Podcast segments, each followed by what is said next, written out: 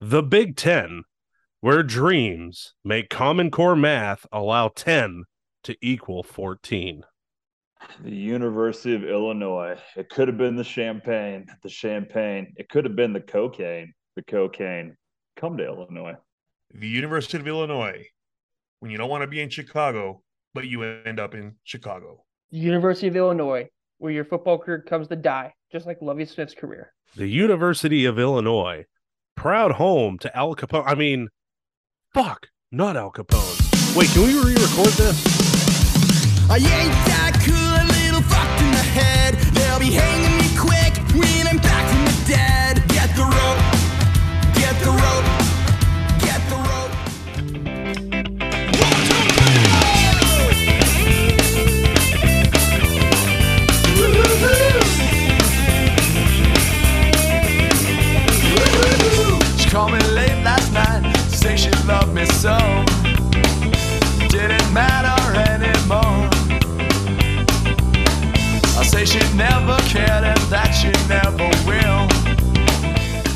Hello and welcome to Plastered Negotiations, where none of the debates are legally binding.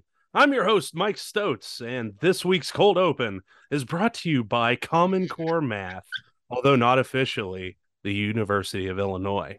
Although we're giving them free advertising there, so that's kind of nice.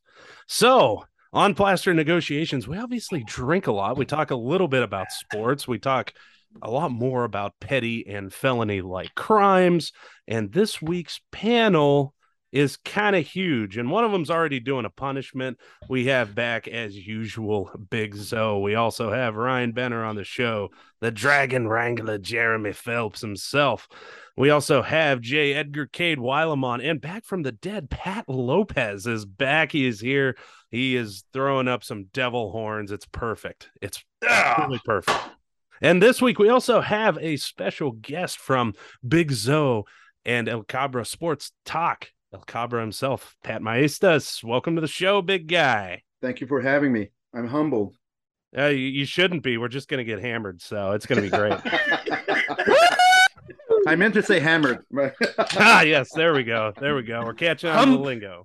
Humbly hammered. Yes. Oh, Jesus Christ. Well, beforehand, you know, we usually start with opening statements, but beforehand, Benner just decided he wanted to go to another dimension today. So, previously on the show, we've mentioned this thing that basically Benner and I came up with, which was uh, a redo of the Four Horsemen. So, it's not like I had Jack Daniels once and then I had like Captain Morgan. Oh, I'm so bad. And we made it actually the good well, not the good stuff, the absolute shittiest of the shitty. And so, because we didn't want to die, um, Benner and I are going to split it in half. Um, so Benner's going to be taking down. Well, Benner, tell him what your uh, shots are, if you can, because he started early. We'll put it that way. Well, um, I do have two shots, like uh, Stoczy has said. The first one is uh, Red Eye Louie's uh, Vodquila, which is just a horrible combination. Um, Oh, but we are here. The second shot that I will be doing at the end is Emerald Springs Grain Alcohol Everclear. Oh yeah, the bottle's worth more than the contents. The bottle itself is 109. It says it's 190 proof, and it literally, and it literally says keep away from heat and flames. keep away from heat and flames. Yes yes. So eh, so uh benner will be doing the Vodquila first and then i'm gonna double up on shots with uh oh faithful Jeppson's Malört at first and then followed by fernet. So honestly it's just gonna be awful. So while we're doing this big Zo already went ahead and did his um oh my god that bitch Tiger King. Tiger King just the showed bitch, up Carol on Baskin. Screen. I'm so sorry. I, I can't even That keep bitch. that. Oh, Carol Baskins. All right. So while Benner and I kill ourselves with this, Big Zo, go ahead, take it away. You already said you're going over the two minute timer, but we'll do it just for fun. Anyways, Big Zo, opening statement. Go ahead, start with you. All right. All right. So I have this close friend, really close friend. His name is Turkey Zo. Okay. Oh God! His name is Turkey Zo. And Turkey Zo was a little pissed. he wanted to come on and rant. So I looked around, I snuck him in here. My wife would probably not be happy if she knew I had a live turkey in the house. But just shut the fuck up for now. All right. Turkey Zo. So please tell us what has you so upset? You know, and like, has anyone ever told you you look like a fucking flamingo? Fuck you, I'm a turkey. All right, just just saying, all right. And I eat pieces of shit like you for breakfast. You eat pieces of shit for breakfast? What? No, f- fuck you. It's about time turkeys had a voice. Dude, you have the mic. Just fucking talk. Gobble gobble, fucker, and shut the fuck up. What's with y'all's obsession with eating us for Thanksgiving? What the fuck is your problem? Couldn't find enough roadkill to make a delicious meal out of? Always bitching about bad drivers and accidents and such, but no roadkill? I call bullshit. Here's what I think. Y'all talk about your guns and oh, we love to go hunting, kill us some bears, deer, whatever come our way, and then you choose to eat us fucking turkeys for Thanksgiving. What? You couldn't find easier animal to kill? Gobble gobble, motherfuckers! Fuck you and your both birds, Big Zo. All right, hey, bro, bro, bro. I, I thought we were cool, man. I get it. All right, you're you're not happy about us eating your kin. Now, you know, I, I wouldn't be happy if animals ate us for a holiday either. Okay, but keep in mind, animals do kill and eat us lions, bears, whatever. They'll kill and eat us. And you know, come to think of it, you know, fucking turkey Zo, I didn't hear a peep from you sticking up for us, from your fellow animals. Not a peep. So turkey Zo, fuck you and your fellow turkey. Say it to my face. Fuck Turkey Zo, you little bitch. What's more, even though my Thanksgiving this year will consist of prime rib and ham, because you know what? I actually wanted to save a turkey. I wanted to save one, okay? But now fuck it. I fucking love eating turkey for Thanksgiving. How's that? How's that, huh? How's that, Turkey Zo? Matter of fact, what I'm going to do is I'm going to eat prime rib and ham for Thanksgiving tomorrow and save your stupid ass for next year Thanksgiving feast. So, with all due respect or disrespect, I don't give a fuck. Well, you should. Haven't you seen Thanksgiving? Fuck that noise, Turkey Zo, and fuck the hell off. We are going to enjoy a Thanksgiving turkey feast. So, Turkey Zo and all motherfucking turkeys, shut the fuck up and gobble fucking gobble. That was that was quite an adventure, like an emotional roller coaster of sorts. I mean, I went from thanks killing to like with your voice, it sounded like uh Conky from Trailer Park Boys, if you're familiar with Fuck that you! reference. exactly. Fuck you! Oh god, that is Fuck haunting. That is haunting. All right, thanks for that, uh Big Zo and I need some bleach for my eyes and ears to forget that just happened. yeah. Oh This Everclear that I'll take here in a second will Oh, probably yeah. help me. yeah. Y'all know this is the second time I've heard it, right? Alonso did Oh, a run through. Yeah, yeah. I, I, Can I'm sure. you? I just want to know. Can you play Russian roulette with the semi-automatic? Because that's what I'm about to do for that. Oh, Jesus. All right, let's It move nice on to you. let's move I, on I, to I owe you a shot, right? Or Yes. I said, yeah. You Yeah, owe us Bob. two after that, so one, one for you and one for Conky. So Uh, fuck you, Turkey Zo. Yeah, there you go. There while you we go. while we wait, we're updating. I've taken my vodka shot. So, it's have you done your two? I have done my two. I did them back to back, and I did not vomit. So okay, well then here comes the Emerald Springs. Ugh, Oh. Jesus. Jesus. All right, while he's doing that, Wrangler, go ahead, take it away. Two minutes on the timer. Before I go into my two minutes, because I was ready to go, I gotta go ahead and memorize myself real quick here. So uh What? let's fucking abolish slavery, boys. Let's fucking go. Abolish slavery.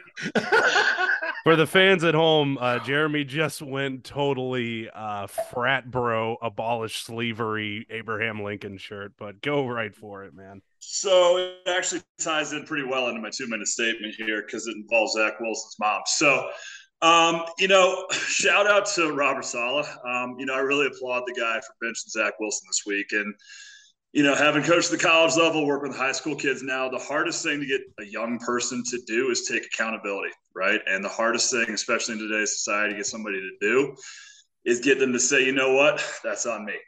So the fact that after a 10 3 loss to the Patriots, where Wilson had, I believe, three picks, uh, he won't take accountability for that loss. Um, kudos to Robert Saleh for benching him. Now, where I'm going with this is Lisa Wilson, Zach's mom, seemed like a very nice lady. If you want to come on to the show, we'd love to have a great conversation with you. Lovely evening conversation. Probably buy you a nice seafood dinner. Shit, the cashier might even call you again. But I have a feeling that you probably getting what you've wanted your entire life has probably babied Zach Wilson his entire life. And as a result, he's never had to get anything himself. He had a fucking private quarterback coach before he was even in college, and that got him to BYU. So, where I'm going with this, and point of all this being, right, is that Robert Saleh actually is doing the right thing. Lose, and you know, it's not like he's benching him for all-star quarterback, but at the same time, it's not like Zach Wilson's a great one either. The fact that they're six and four right now on the, the verge of a playoff spot, despite the fact that, I mean, really, you have three quarterbacks, all of whom are dog shit at this point. Kudos to Robert Saleh for saying, you know what, I know the team's about to revolt because Zach Wilson can't just say that's on me. And uh, you know, kudos to him. It's really my opening statement right there. Awesome. Good stuff. Good stuff. And now back from the dead, Pat Lopez. I'm very excited to hear your opening statement. It's been a while, buddy. Welcome back. Zombie. yeah, it's been it's been a bit. Yeah, uh, been a little busy, tied up doing other things. That's okay. First off, shout out to Phelpsy for, you know, talking about the milkshake aficionado, Mr. Zach Wilson, the Cougars Cougar, the Cougars Cougar. Anyway, Cheers to you, bro. um, so uh, my opening, uh, I had a lot of stuff to talk about. I'm going to talk about the U.S. World Cup performance and leaving Gio Reyna on the bench, and I think that's going to come back and kill us. Probably, hopefully not. Um, and a tale of two halves. So first half dominant, what we expected to see from this team. Um, and this is no doubt about it, the most talented squad we have ever sent to a World Cup in history. Um, and they played one half of football to show it, and another half to show that they were still the young, wet behind the ears folks that they we feared they might be. So let's see what comes of that. But I fear that leaving Gio Reyna on the bench and not bringing in our boy, um, what's his name, Zo? Um, Roldan. Roldan. Those two things, leaving Roldan and Reyna on the bench, are going to be the things that bury us. Um, and I'm rather upset about that. But uh, that, yeah, that's that's my open. Hopefully, we can rally and rallying against England. I did some research on uh, U.S. versus England. We've actually never lost to them in a World Cup. We tied a game back in 1960. No, we beat them in 1960, which was until that time quite possibly the biggest upset in World Cup history. Because you got to understand, we were playing against pros, and we were basically a bunch of like somewhat college, maybe some experienced guys that we just sent off to the World Cup because we didn't give a shit about soccer back then. Um, and then we tied them in 2010. When was that? Cabra will know. In South Africa. Yeah, Yeah. So, That's the uh, score to tie it up. Yeah. yeah. So we'll see what happens, and that's my open. Sweet. Drink that tea, bitch. Oh yeah, he ain't on this plane of existence. Excellent. I love it. I love it. It's gonna be a long night. All right, J. Edgar Cade Wilemon, two minutes on the clock. Tell him something. I also want to add to that that we may have never lost them in a World Cup match, but we've also bailed them out of two World Wars. So suck it, England. That's to you too, Ryan. Fuck you.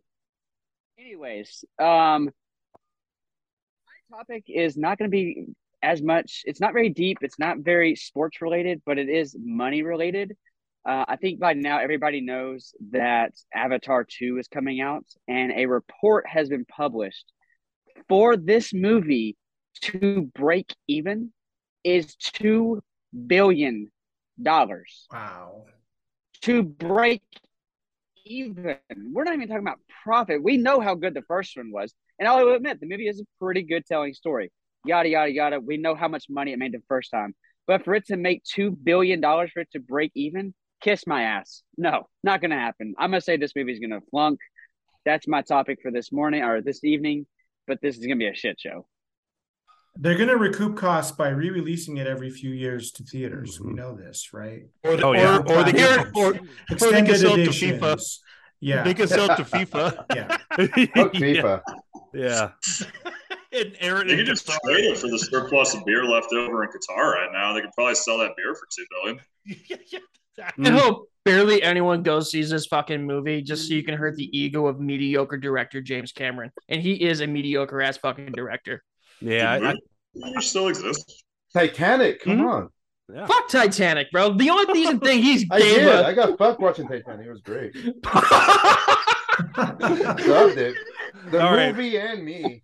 All right, fuck people in the ass with the right? rainbow They'll the. Titanic underneath Well, the bar. All right. I guess- Find an old-timey I guess at least in, in the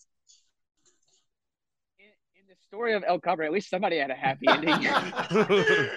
It was the best two minutes of her life. I mean, Hey-o. Woo! Got him. Oh, look, all I'm saying is the only decent thing James Cameron has fucking made was Terminator 2, and that was it. Not Terminator One. I don't know, man. I, I really did not like. I mean, okay, for real though, like, why did we have to get a close up of Arnold Schwarzenegger's junk in the first five minutes of the first Terminator? Why not? It's for context, Benner. It gets the people going. Us '80s that. babies might have wanted to see that. Maybe we were I love curious. that. Look at this baby's arm. He's a robot. Yeah. Babies aren't If I was going to build a robot, I'd give him babies arm. They were trying to prove he wasn't on steroids anymore, so they were trying to show that his shit was clean. Yeah. His balls existed; they're outside of his body. yeah, exactly. That's it. Hey, he has testicles. He's he's off the deck. We're good. All right. Sweet. Sweet. All right. Cabra, go ahead. Do your opening statement. No time limit for guests as always. So Bitch. a bit of a rant. So um, this morning was watching the game, the Japan Germany game. My wife's Japanese. I spent time in Japan, so Japan is my uh, my third country when I follow soccer. USA, Mexico, and Japan. So my wife and I are watching the game, and and when they score their first goal, I take a video. We're scoring. I know. I, I sent it to my brother Alonso. Um, I, I, I, I, yeah, I'm happy. I mean, after Mexico and the USA tied, it's it's a great feeling beating, you know, going up against the Krauts. And then Japan scores a second goal. Beautiful goal, guys. Go to YouTube, check it out. The guy runs up in his face and kicks the ball and says, fuck you, right into the corner, like in another corner, like a strange angle. I take a video, put it on my Facebook, my my uh, my Instagram.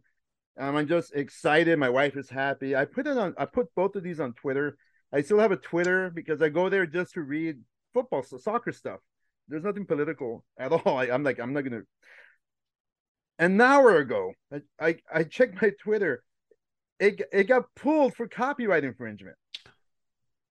I sent Alonso right now a text, and Oh. I know you guys can't see it, but you got it got pulled for copyright. So I checked my email. Some guy named Jonathan Schmitz from FIFA. He requested it, there's a list of like 50 Twitter users. Please remove this for, for FIFA copyright infringement.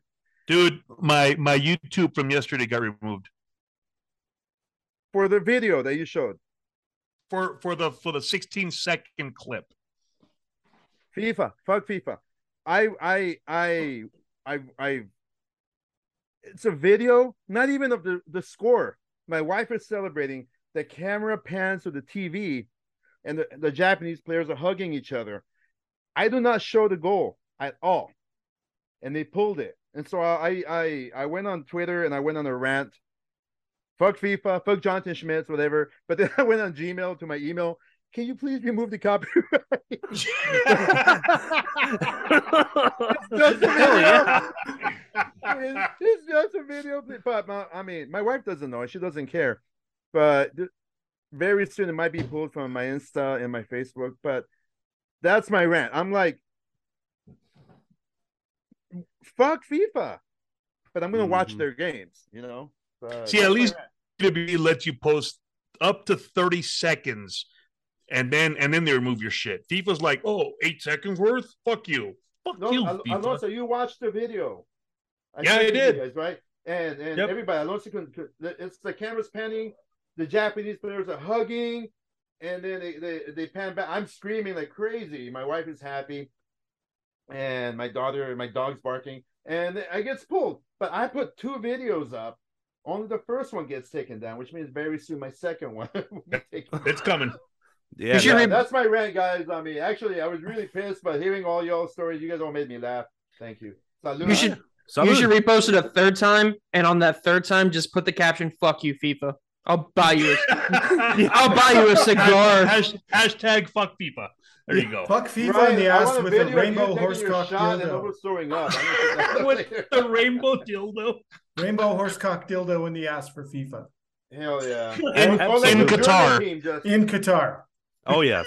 so they can get arrested for sodomy. You know, big credit to the Germans. They're like, we got they, you know, they for the they, they took their photo. They took their photo like this because FIFA didn't let them wear their armband. They're like, all right, you you silenced us, and they did this. I'm like, that's one way to flip off FIFA. FIFA Fuck is. them. Fuck Here them. we are watching. dudes. At least I am watching. I'm gonna wake up tomorrow morning. We'll keep watching all the way to December 18th. My my two minutes are are, almost, are over. I'm sure. Oh, you're fine. Everybody, I'm scheduled to fly to visit Albuquerque, Alonso, and Pat Lopez December. I bought tickets for December 18th. One minute later, I realized the World Cup final is December 18th. So I switched the flights to December 17th and had to pay like 80 bucks more. Pat, you're coming to my house that that night morning, and we're gonna get We're gonna get Smashed shit and watch Yeah, the yeah. So I, final, I bro. changed my flight because I will not miss the, the World Cup final. I will not be in the Southwest airplane trying to watch on my phone. Yeah, really. That that ain't even worth the free Wi-Fi that everybody else will be watching on. You know, and then everybody will be like, "Oh yes," but you can't even move your arm because it's in a fucking airplane, and then some, you know, hit my wife. airplane. Ah, Yeah, yeah, yeah. Or the airplane hostess, and then you're, you know, in federal prison, and nobody's happy. So Then I Good can't make it. this podcast. Yeah. I mean, Yeah. besides you know the guy named you know Big Butch, he's happy if you're in a federal prison. We gotta put Big Butch on the podcast in the future. Bubba. yeah, Yeah. yeah. Let let me get right on that. I will get right on that. Thanks, Cabra, and Thank God, you, please, please keep that background up the whole time. It is not distracting whatsoever. Oh man, that bitch. All right. All right. So my opening statement thingamathing. Maybe I'm just getting too big for my britches. Um, but to follow up with some of the uh World Cup talk, uh the uh refereeing crew um with uh I, I believe head referee, and I'm gonna missay this and, and I sort of apologize. Abdul Rahman Al Jassim and your crew um, you have a week to come fight me after the way you fucked the United States the other day. God, that was bad. You know what? Give them give them till after the World Cup because they're busy right now. Okay, you have a week to buy me a ticket to go to Qatar to beat your asses.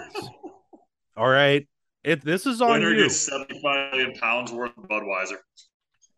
Uh, yeah, that actually goes to the winners of the whole FIFA thing now. But anyways, um, yeah, that was atrocious. Just yes. watching as an uninformed fan well i'm a semi-informed fan i guess uh, is okay there but man what a shit show i mean did you have you guys watched like anything beyond ymca soccer or football before because it really didn't look like it then all What- right What, what was If that? you're two, gonna- two yellow cards between 15 minutes? uh, yeah, it was yeah, four yellow it- it cards in the whole first half total. Yeah. What the fuck? Yeah, it was insane. And then like you watch a game Yeah, like today, like uh Canada, um, Canada, Belgium, and it's like Canada comes out and off ball is just like, What man, you want to go? I hate my dad, I'll fight you. And it's like, what what the hell is going on? And it's all over the fuck place. So FIFA, clean up your shit, especially with the refs. And with that, remand the rest of my time. So you should Benner. Benner is Benner, Benner, we need you back.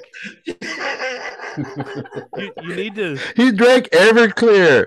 Fuck. and, and, Come back. and he's come back. and he's a little I did that one time trying to impress a girl. She was not impressed. and Oh, she yeah. went with she went home with some other guy. Alonso was at that party. Oh, no. Alonzo, you got to help your boy out. Come on. I was Come too on. busy laughing. Yeah, I'm sure you were. All right, Ben, are you back from whatever dimension you were just in? Oh, everything, everything, Drinking a Molotov, basically. Uh, Yeah. yeah. everything's kicked in at one time. Perfect. then this is your the best time for you to give your opening statement and introduce us into our rebuttal period. Oh, I will. No moderate levels of confidence in you here, buddy. oh, all right. Well, I'm probably going to go over two minutes. And if I do, Um, I do have another drink that I will be taking. It is comes it comes again from the Mist Mountain Distillery with their outlaw whiskey. So free advertisement. You've already gone 15 seconds. Let's get to it. I'm doing this on purpose. Um, so I have two topics. the first one is um, if so if in the future, if any of these challenges for fights end up happening, we must do it here in my state of Texas. The reason being is I discovered a, a law today that is legal here in this big in you know the Lone Star State, and that is mutual combat. It is legal in the state of Texas that you can challenge someone to a fight. And if they accept it, all you have to do is go to a police officer and say, hey, mutual combat. And they'll be like, all right, just, just watch traffic. So Wow. Just, just Wow. assuming it's in the street or like you're like This is so crazy. Library, and they're like, oh, okay, I'll leave the library. I'll go watch the traffic. High noon, motherfuckers. So Yeah, dude. the next, so the next time, next time you're in Texas and you go to the grocery store and someone takes that com that that that kumquat that you really wanted, you can challenge them to mutual combat. All you have to do is just go outside to the cop that's ma- being security at that grocery store, say mutual combat, and y'all fuckers can fight it out. And then that I have one question Stop about traffic from inside the grocery store so you can fight. The second, the second topic. your second thing. You're about to run out of time. I don't give a shit. The second topic is I have come across what may be the greatest foreign film in the history of Earth, and that is uh, called is a 2017 action action sci-fi film called Guardians or Zashchitniki, as the Russians call it. This is the Russian version of the Avengers, and just to kind of give you an idea of how insane this movie is, it was four superheroes that whose powers are based on the various nations of the former Soviet Union taking on a crazy scientist that just use wants to have robots rule the world. No plot to it. What no major plot sources whatsoever. The four heroes, one included an incredibly sp- strong bear man. Yes, that is half man, half bear, with a minigun. The second one was an assassin with super speed that wielded two very large and very sharp sickles. The second one was a man that could control only earth and stone, nothing else. The fourth was a woman that had the ability to go to turn invisible, but only underwater. Don't know where the fuck that's gonna play into, but you can turn invisible underwater. all in all, this all in all, this entire movie takes place in Moscow as these giant robots invade and destroy the Kremlin. And it ends with, you know, and it ends with one I feel like would be the greatest moment in cinematic history is that the Guardians realize they all have Soviet Union energy and they combine it by touching each other in a group circle, releasing their Soviet energy to destroy the robots. This is the greatest movie in foreign film history. That is a literal circle jerk. Circle jerk, comrade. It literally Before- is. Group So- hugs in the showers tonight. We all touch hands and work together in a circle. Communism. Bukaki Voltron, let's go.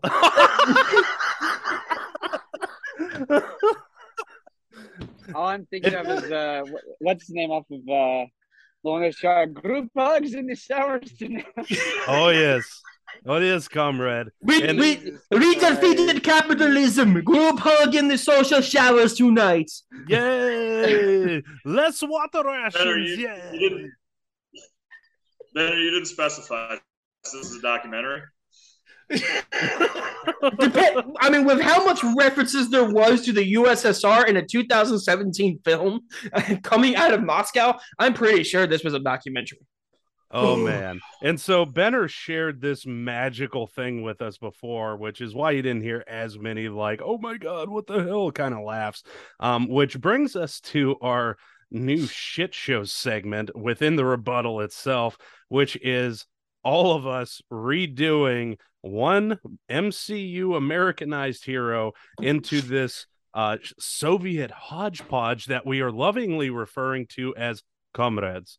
And we'll probably also revisit this one day with like friends, you know, and redo it like for that too, like comrades. and it'll be the same same tone and everything. Just comrades, days premise. in Kremlin. It is fun time. Yeah we're just doing it the opposites. We're like making Russian people into Americans. Uh, that- Oh, yeah, that, but he's I mean, just hey. you know doing his taxes, having sex with his very homely wife. I don't know. yeah, doesn't have to worry about high Mars. Yeah, it's great. It's it, it, it'll be great. Anyways, Have I re- have I reached my deductible? Have I Yeah. reached my deductible? oh man. So, uh, beforehand, How- we, How everybody. spicy is that spicy? I don't I don't like a lot of spice. uh sir you get out of this chilies uh so we each we each picked one hero as i mentioned before. So i'll start this off and i picked uh my favorite mcu character moon knight. And i i had to actually look stuff up for this which is awesome. Uh so here's a little uh read i got for you on who moon knight is in comrades. It is uh Rastinia Zash oh wait there it is. Zashchitnik all right which roughly translate to plant protector okay plant protector in very bad Russian so he serves the god uh Semargol the god of fire and literally plant fertility if you dig far enough okay and this god that I just mentioned was in like Russian pagan times. So this, yeah, their history is kind of fragmented there. Um, Semargol is also a sign of the apocalypse too. So this god gets the fuck around. Okay, this god usually flies around as a winged dog, but has the ability to also turn into a dragon, which is awesome. So, as any of you, Wonder if I get wrangled. oh, he might, he might, Might but as your ass. for anybody who doesn't know what Moon Knight is, um, he's a multi-personality uh, superhero, and it kind of changes sometimes on a whim, sometimes intentionally. Um, so aside from taking all of the uh, personalities of comrades, including the half man, half bear, half machine gun guy, um, he has three other uh, just standard personalities for you. So the first one is Igor Maxim ex-Russian Air Force paratrooper. Uh, his plane gets shot down over Serbia, which shatters his consciousness into a million different pieces. He joins up with a bunch of other Russian dr- dudes who trip balls on Windex and Oxycontin. At the same time, he meets Semargol in a moment of overdose desperation. After being recovered by the Russian military, Igor is once again sent on a secret mission, but this time to the US when his plane is shot down over the great state of Oklahoma. When Igor awakens in Oklahoma, he comes out as his second personality, Bobby America, a used car dealer in Tulsa, uh, in particular Subaru. What the fuck? All right. Eh, yeah, this is hey, you know, welcome. I did my homework. He comes out at, as Bobby Bobby America, used Subaru dealer, number two in the South. No, number two in the nation, best in the Southwest. Fuck the dude in Georgia. After finding out about his other identity, Igor Maxim, Bobby America tries to come back to Russia, at which point he is once again drafted into a new war, but this time in Afghanistan. After he is brought back in, he is once again shot down. You know, like this guy and getting shot down in planes go together like us and getting drunk on Plastered Negotiations. Um, this time it was intentionally done by the Russians, though. His third personality, Denis, not Dennis, Denis Drago, an aspiring boxer with a Windex problem, comes forward. So I submit to you, gents, Rastinia Zashchitnik, plant protector. Beautiful. All right. I appreciate the fact that that's for protecting that scenario. Uh, well, if I anything, mean, him getting shot down actually destroyed some nature. yeah, he's got to make up for it. He's got a lot to make up for. All right, Dragon Wrangler, you chose Hawkeye, uh, played by Jeremy Renner. So, how quick does your Russian version phone it in? Well, so I got that right. Hawkeye is easily the worst Avenger by far because he doesn't even have a fucking superpower. He's some jackass with a bow and arrow. It's like, I want to play too. So in my scenario, because of that. And you know, fucking half man, half bear, who's got Arnold guns. Like I say it a little bit. Russian Hawkeye just kind of goes around overcompensating about everything with his arrows. So depending on which one he shoots, which side note, I changed it up. Instead of a bow and arrow, it's just a slingshot and potatoes. So whichever he decides to slingshot at you has its own power. So, you know, you're walking down the street and the Russian Hawkeye jumps out and sling hits you right in the head. Boom, you're communist. Uh, shitty. But we're going to take this step farther here because uh, I did a little bit of research. I mean, I read one Google article and took five minutes to research the country of Russia. So, fun fact uh, one thing about the Russian culture that we don't know uh, that's very important here is that they apparently have a lot of super. Um, one of which being that they only give odd numbers of hours. If they give even numbers, personally, you put even numbers which is fucking weird. But another superstition that I found out that's very important uh, is that they don't believe you should wear your clothes inside out. And if you put your clothes on inside out, you will be beaten is what the article says. And so this scenario, I feel like Russian Hawkeye walking around being a dick, trying to be a cool Avenger because he has no superpower nobody else does. He's going to take his fucking slingshot potato, hit people, and what's the number one thing he's going to do? Thanos is walking down the street, boom, all your clothes are inside out. Now a big mob of Russians comes up, beats the fuck out of you, and Thanos can't take the Russian Hawkeye or win. Nice, nice, nice all Thanos has to do is snap and everybody's clothes go inside out and problem taken care of there. Nice. All right, Big Zo, you had the Punisher. All right, so I might have overdone it today. Um, you know, I had fucking Turkey Zo showed up, little bitch talking shit, right? And so I was gonna do the Russian Punisher. Well, as luck would fucking have it, the Russian Punisher showed up. Talk the John today. Cena doll. Looks like fucking John Cena. I, am not. I'm not really sure what he wants. So, you know, he wants to join today. Everyone, welcome KGB Punisher. Talking to this, yeah. Talk, talk into that. You fucking idiot. I mean, the fuck you think that looks like? It's it's a microphone. It's it's a microphone. Oh, I killed man one time with something like this. That's great, KGB Punisher. They're waiting on you. Oh, my apologies to drunk friends. I'm KGB Punisher. Here to lay how you Americans say the fuck SmackDown. You can call me Russian Punisher, no matter I kill either way. Uh, now you he did not drink the second drink. Are you on my side or Mike's side? Drink your drink. Shut the fuck up. Yeah, that's right. That's right. Are you happy? Yes. Now I continue. You're here. I was raised poor. Soviet Russia, now Mother Russia, Soviet Union. While all you fucking Americans enjoy your radios and televisions, Commodores, Ataris, Nintendo for Christmas, my mother, may she rest in peace, would cut holes in our pant pockets so we could play with something for Christmas.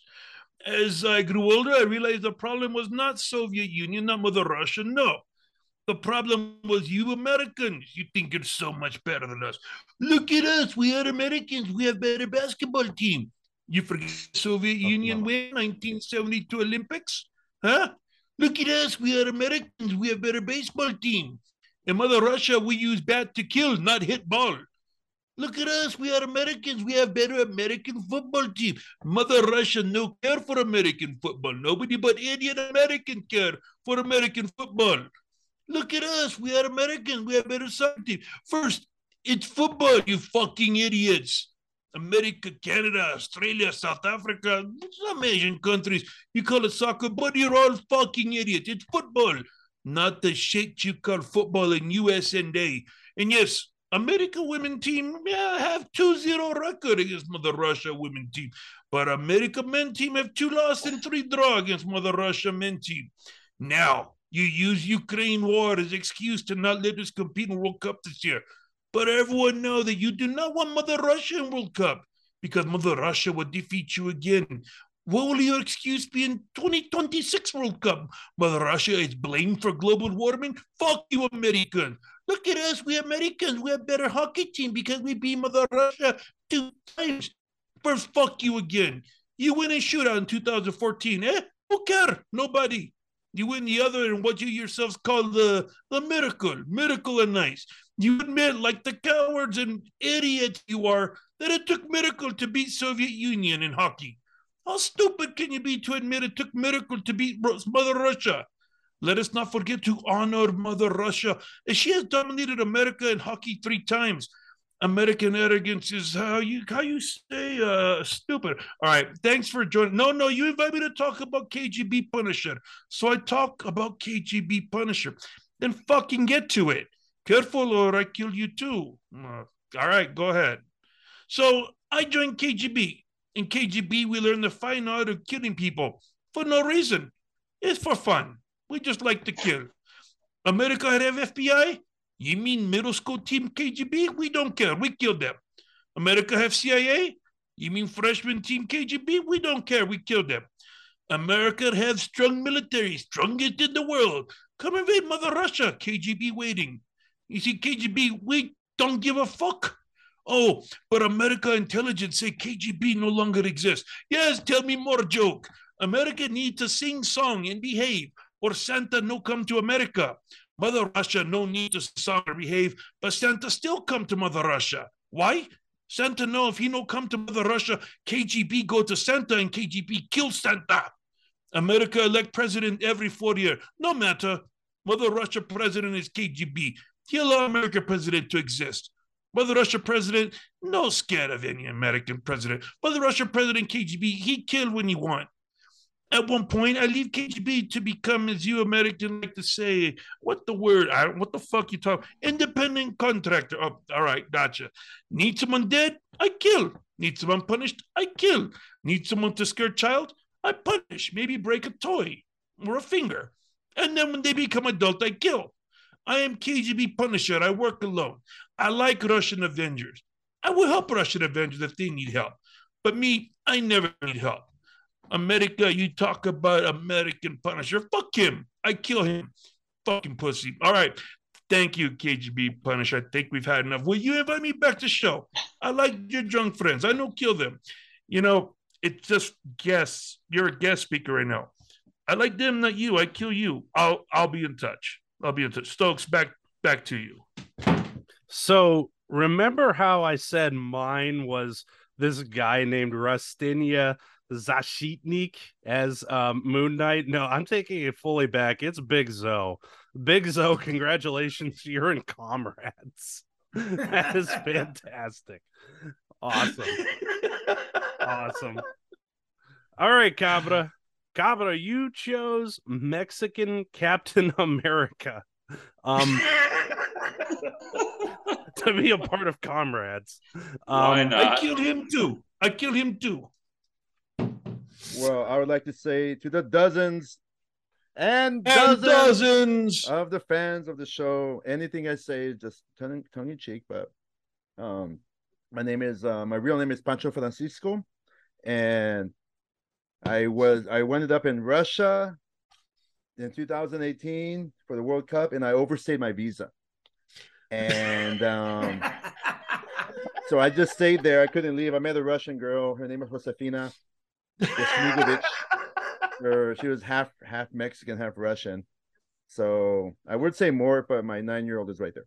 So um, um, so I got I've been you know That's a spicy Doing turn yeah doing odd jobs here and there, and I do you know as a Latino when they I do help the Avengers out, you know, and so here's the thing when like when Captain America and all that when they save the world they destroy they destroy half the city. So that's when I show up, you know, with me and my compas. We just show up, we start cleaning up, you know, we start cleaning up. And um, I mean, that's what Captain America, Mexican Captain America does, you know. And part time, we work in restaurant stuff because we got to pay the bills. And Josefina's there, you know, and but you know, I'm on the Are you, VPN. are you a dishwasher? I'm actually a cook. I'm actually I'm on Twitter now because I was at a Polish restaurant and there's a video of me. The Polish fans made a video and Memo Ochoa, Santito Memo, he saved a penalty kick and they're all moaning. You can hear me saying "A huevo" in the background because I was back in the kitchen and I saw the game. I mean, but I mean that's what Captain America does in, in Russia. You know, I'm on the VPN because I don't want the KGB Russian to find me. But He Yeah, will find you. D- If nothing else, Good Moon luck. Knight knows where all of us are. So Thank you. I, I um it was not as well planned, but I made some Pat smiled, and that's a first. Yeah, I mean, that's, that's good. that's oh, that's great. That's great. And let, with that, let's Yeah, go sure. ahead and, and move on to Pat, who who chose Red Panther on the fly. All right. It's actually Red Amur Tiger. All right. I had a little bit of time to think about it. Red Amur Tiger. Yeah, let's so, hear it. The Red Amur Tiger is the guardian of Russia, who is chosen in ritual combat among the tribes of the, uh, you know, of all the comrades, and the the the competition for choosing the Red Amur Tiger is a competition to see who can field strip and assemble an AK-47 and drink a liter of vodka while decapitating, decapitating Nazis with a sickle. Most Nazis decapitated wins the competition and is crowned the Red Amur Tiger. A special ceremony is then held, wherein chosen one is buried in a special sauce of turnip juice and vodka, and he has to drown in said concoction and, and see the afterlife and speak and commune with Lenin and Stalin and his forebears to gain special powers, to gain control over the unique special um, alloy that is Vladbranium, which is which is carelessly mined from the Ural Mountains by imprisoned intellectuals and carelessly and sloppily refined to the minimum functioning standards in true Soviet fashion, and then carried back to Moscow along, on the Road of Bones, wherein a special pink and red striped suit is, con- is constructed for the Red Amur Tiger out of this Vladbranium. All right. And the Vladbranium has a special ushanka helmet with Hello Kitty ears. All right. Of course it does. It is the most beautiful, amazing thing you have ever beheld with your eyes. yes. The red Amur tiger carries weapons of such magnitude, sickle claws made of Vladbranium. All right. A special AK 47 with capitalist seeking projectiles made from depleted Vladbranium. And they are the most effective weapon with which he will subdue all enemies. And uh, he is just the guardian, the savior, the greatest avenger of all. All right. There you go. You know, you, you, you know it got good when Benner sat up. He, started, He came back from this like- dimension. Like, something's happening here. I forgot he was here. so did was he. Like, wait, wait, what? What? He's a- Okay, I need a I need a tiger stripe you Hello Kitty ushanka. I mean, I need that in my life. Oh yeah. Oh my god. And and speaking of Benner, it's his turn now. Oh, I'm sorry. The red suit is the color. Oh, we're Of speaking Nazi of better blood. guys. Say better, better look high as kite. Ah, yeah, Benner's, you know, in and out of dimensions, you know. So he's he's with He us looks now. high as a kite, but Cade, who's trying to do a better version, looks like a bomber right now. So Yeah, he, he's doing all right. He's doing all right. Uh, it's going to be hard to follow up a Red Panther though. that, that was pretty fucking good for on the fly. So, yes. but Benner chose Wolverine as his character to comrades. So, tell us about Comrade Wolverine. Yeah. Well, am I muted? No, you're good. Sweet. Not to us. Maybe your other dimensional friends, but not to us. just had to make sure. Just had to make sure.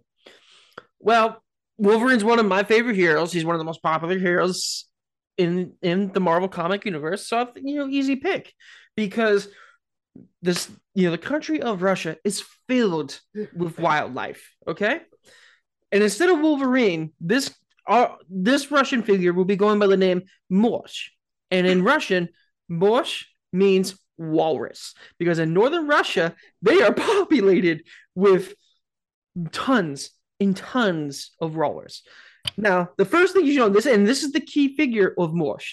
Instead of Wolverine's claws coming out of his hands, he has he will have two antimadium tusks coming out of his face.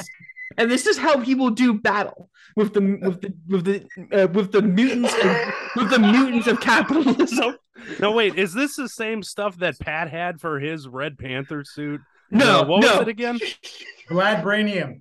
Yes. That was genius. You know, well, here's the thing. You know, I'm, I'm going to change this because antimadium's only is like the biggest is one of the biggest ones, biggest Real resources quick, of the quick. Marvel. Hold on, hold on. Kay just left. He's like, fuck this. He's trying to hang out with uh, Benner's other Yeah. trans-dimensional friends. Hold on. Let's you know bring it back. Let's bring it back Yep. because and antimanium is only po- is only available and is only real in the Marvel universe. So we have to go with um a true Russian resource, and that is copper. They are going to rip all the copper out of the um out of out of the the poor housing of of Moscow, and they're going to put it in Morse's body, and so he will have two copper tusks come out of his face, and now how he will do battle. He will also have some similar aspects to, to Wolverine. Um, he will be five foot three, but he will still weigh one and a half tons, just like your average walrus does weigh. On top of that, Wolverine is also part of a group of another superheroes, and so is our hero Morsh. He is part of the S Men, which stands for Stalin. The school for gifted Stalin friend. I just see Stalin in a wheelchair in this scenario, but he's not like sitting in it, riding around. He's like surfing on it. One foot's on the bottom, one's on the top, and he's just like, to Russia. Shirtless. And instead, and He's instead of be using, shirtless. Absolutely. Oh, and I also, I actually want to also throw this out because Jeremy said because Jeremy so had Renner playing his Hawkeye. I do have my actor for Morsh, and we and we are actually going to dip into America, and we are going to choose Bert Kreischer, who is famously known as the Machine from Russian mobs. Oh my machine. Uh, okay. Yeah, yeah Um, totally unrelated follow up point here. Um, the uh, symptoms of long term copper exposure include anemia, burning sensation, chills, convulsions, dementia, diarrhea, difficulty speaking, fever, and others. Just just throwing it out there. But it is comrades, so you never know. You get with uh, you know you do what you can with what you got. All right, thanks, J. Edgar Cade Wilemon. You chose Rocket Raccoon. How are you going to comrades Rocket? I think Benner had some cop- copper schlager instead of Everclear. Let's comrade. That that that's the good He's- stuff. He's there flying. I'm an eagle. All right. Anyway, He's also a part of Van Halen in one of these dimensional riffs. So, um, before we go down that fucking route, uh, J. Edgar, what you got for Rocket Raccoon? I just I just want to say this has been by far the wildest imaginable topic we've ever done. Benner suggested it. What do you want? Come on. Rock and roll, Jesus baby. Christ. Rock and roll. So so when when you think of Russian military, other than the fact that they're getting spanked by Ukraine, you think of this jacked up dude snorting cocaine, drinking vodka, and he's got double like double wraps of machine gun ammo, and he's dual wielding like machine guns in both hands. So that's why I Russian Rambo. Because Russian Rambo. That's the perfect. Yes. yes. that's it. So that's what you think of. So that's the perfect image that I thought of when I thought of a Russian MCU character. So that's why I had to go with him. So what are they also good at? They're good at taking money and creating chaos. So that's also why I went with this character. So in my perfect world, Russian Rocket over here is snorting cocaine off bitches' stomachs, taking his shots of vodka. All right. And then we're coming over here to America. I think I've broken Big Zo. I think I've broken Big Zo. Jesus. No, he was Hey, we're broken just going out before here- We're just collecting money, man. We're just waging war. who drank the Everclear again? I can't remember. Anyway, he raised his Everybody. hand like kindergarten. That was me. That was me, Mr. Teacher Lady. I can't. I I'm so done with this group, man. Oh my god. Russian raccoon. Please follow through. It's important to the listeners. I can't, man. For our listeners, But basically, we're just We got like, him. All we did, we just got one country just paid me enough money to go wage war in America.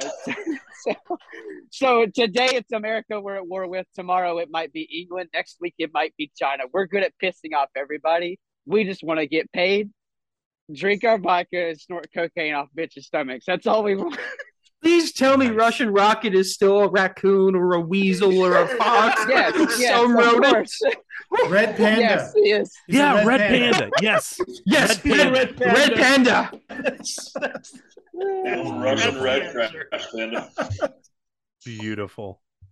I saw a red panda take a shit one time at the Salt Lake City Zoo. Just throw that out there. How is that the first thing you come up with? How is that the first fucking thing you come up with? red panda, and What that are was we the image. I was like, hey, Who the fuck starts a panda. conversation like that? I just sat down. like fucking dropping a deuce. Woo. Good lord. Russian Red Panda. We need to make a drink called the Russian Red Panda. It's apparently just a red panda that- taking a shit in a glass. There it is. Let's go. Just created it. All right. So this has been Comrades, and I'm very sad we had to expose everybody to that. We're going to have an all time low listener count on this episode. And anytime we ever bring up Comrades again, they're going to be like, what, what the fuck? I mean, Big Zo's Moon Knight. That's all we need to know. Come on. What the fuck? So, yeah. And then you're going to drink your red pandas, and it's going to be disgusting. And there's pink eye. So that's exactly how you fucking get pink eye. But let's move on because it is Thanksgiving week. Woo. And last week I promised a turducken based episode, but I was fucking hammered. I have no idea what that fucking means. Okay, well, what the fuck is a turducken based? That means you carve your turkey with your bare hand like John Madden. Uh, That's what it means. so that's not happening. That's not happening. Um, in- in my You better, workaround, you better pony the fuck up and do it. Uh, Benner's, yeah. o- Benner's over there dreaming about it. Benner's in a totally different dimension right now. Pulling up the Stone Cold Steve Austin. Yeah, he's got the horns. Yeah, He's in the he's in the MCU right now. yeah, yeah. Actually, Benner's the turducken here. There it is. He's the turducken in the turducken based Thanksgiving episode special. So John Madden diagrammed how he was going to carve the thing with his magic pen, right?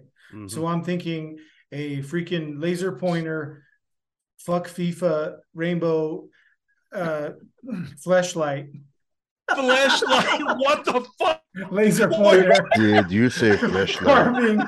yeah. Flashlight clicker. Yeah. Oh man. Wow. okay. Anyway, So that so there you go. There's Ribbed, your ribbed for her pleasure. now. How is his first choice that?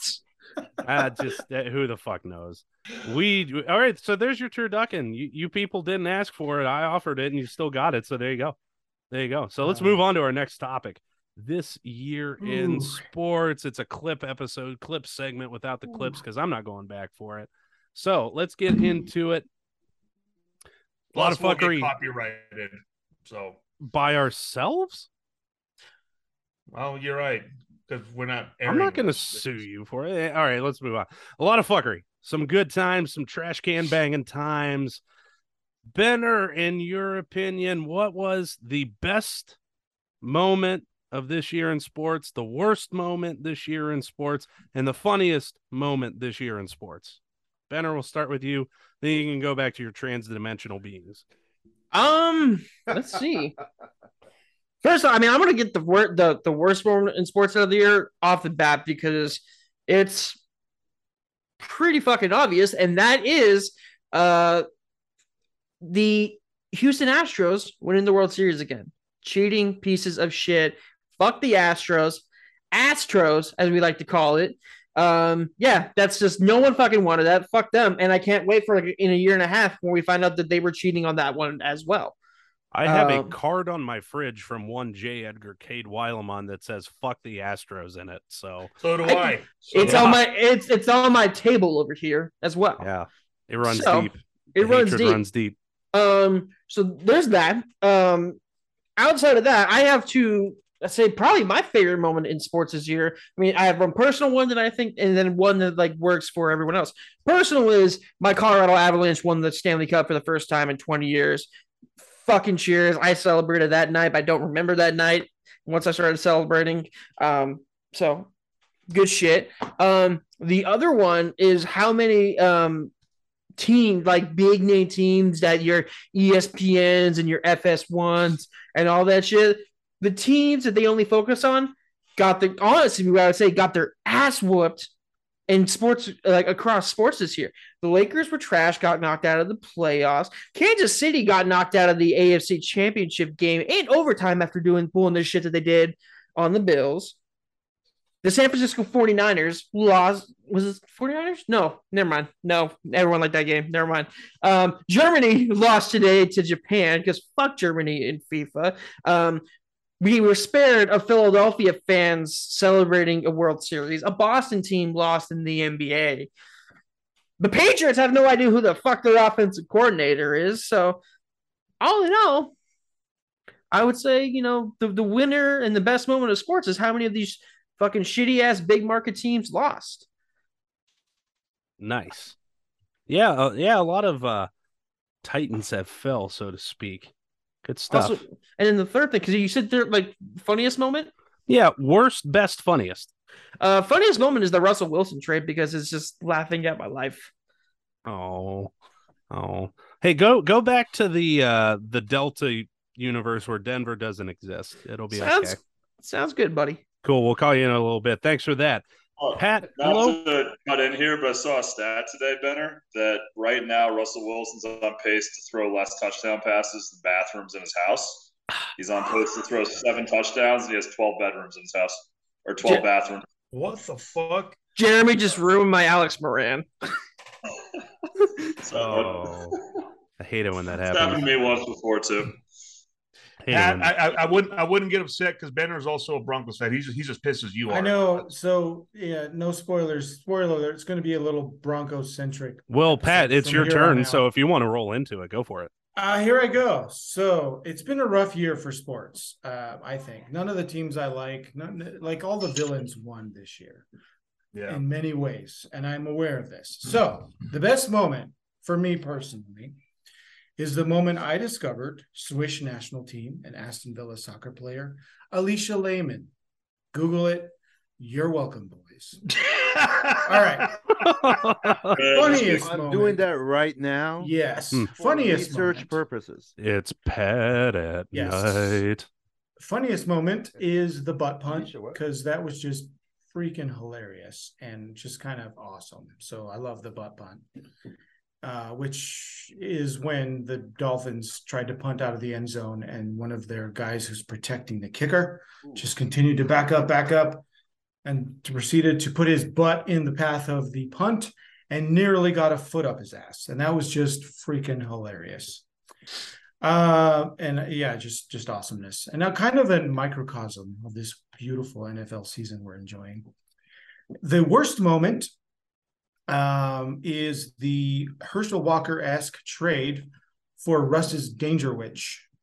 Honorable mention to Broncos on prime time because that's just uh, many, many, many moments of misery um, for this entire season and Bronco Dome worldwide and football and the NFL in general. Like the Broncos right now, and especially the Danger Witch himself, the Grand Poobah, is just horrible for the brand, horrible for the sport. Like if you were trying to like recruit NFL fans right now and say, hey, watch Thursday night football, Monday night football, Saturday the, the Sunday night game, and the Broncos are on, like forget about ever winning any new fans. It's just the worst, horrible brand of football. And this, honestly, this defense the Broncos have is on par with the 2015 defense. I mean, if if the Broncos averaged what they've been averaging pathetically the last few years, 19 to 20 points per game, they would be 9 and 1. Holy Okay. crap. Wow. That is how bad Mr. Danger Witch is. And seriously, seriously, Herschel Walker, right? um, this trade is just like that. The Mm. Seahawks are going to could create a dynasty out of this debacle that is Mr. Dangerwich. So anyway, that's my story. Back to Alisha Lehmann. Back to good news. Did everyone Google her? Because it- just yes. Holy shit! Add that to the spank bank, boys. You sound like Cartman, bro. I, I think Cabra Oh, that is was- in love. That was full attention. Yeah. I really think Cabra's in love. But uh yeah, thanks.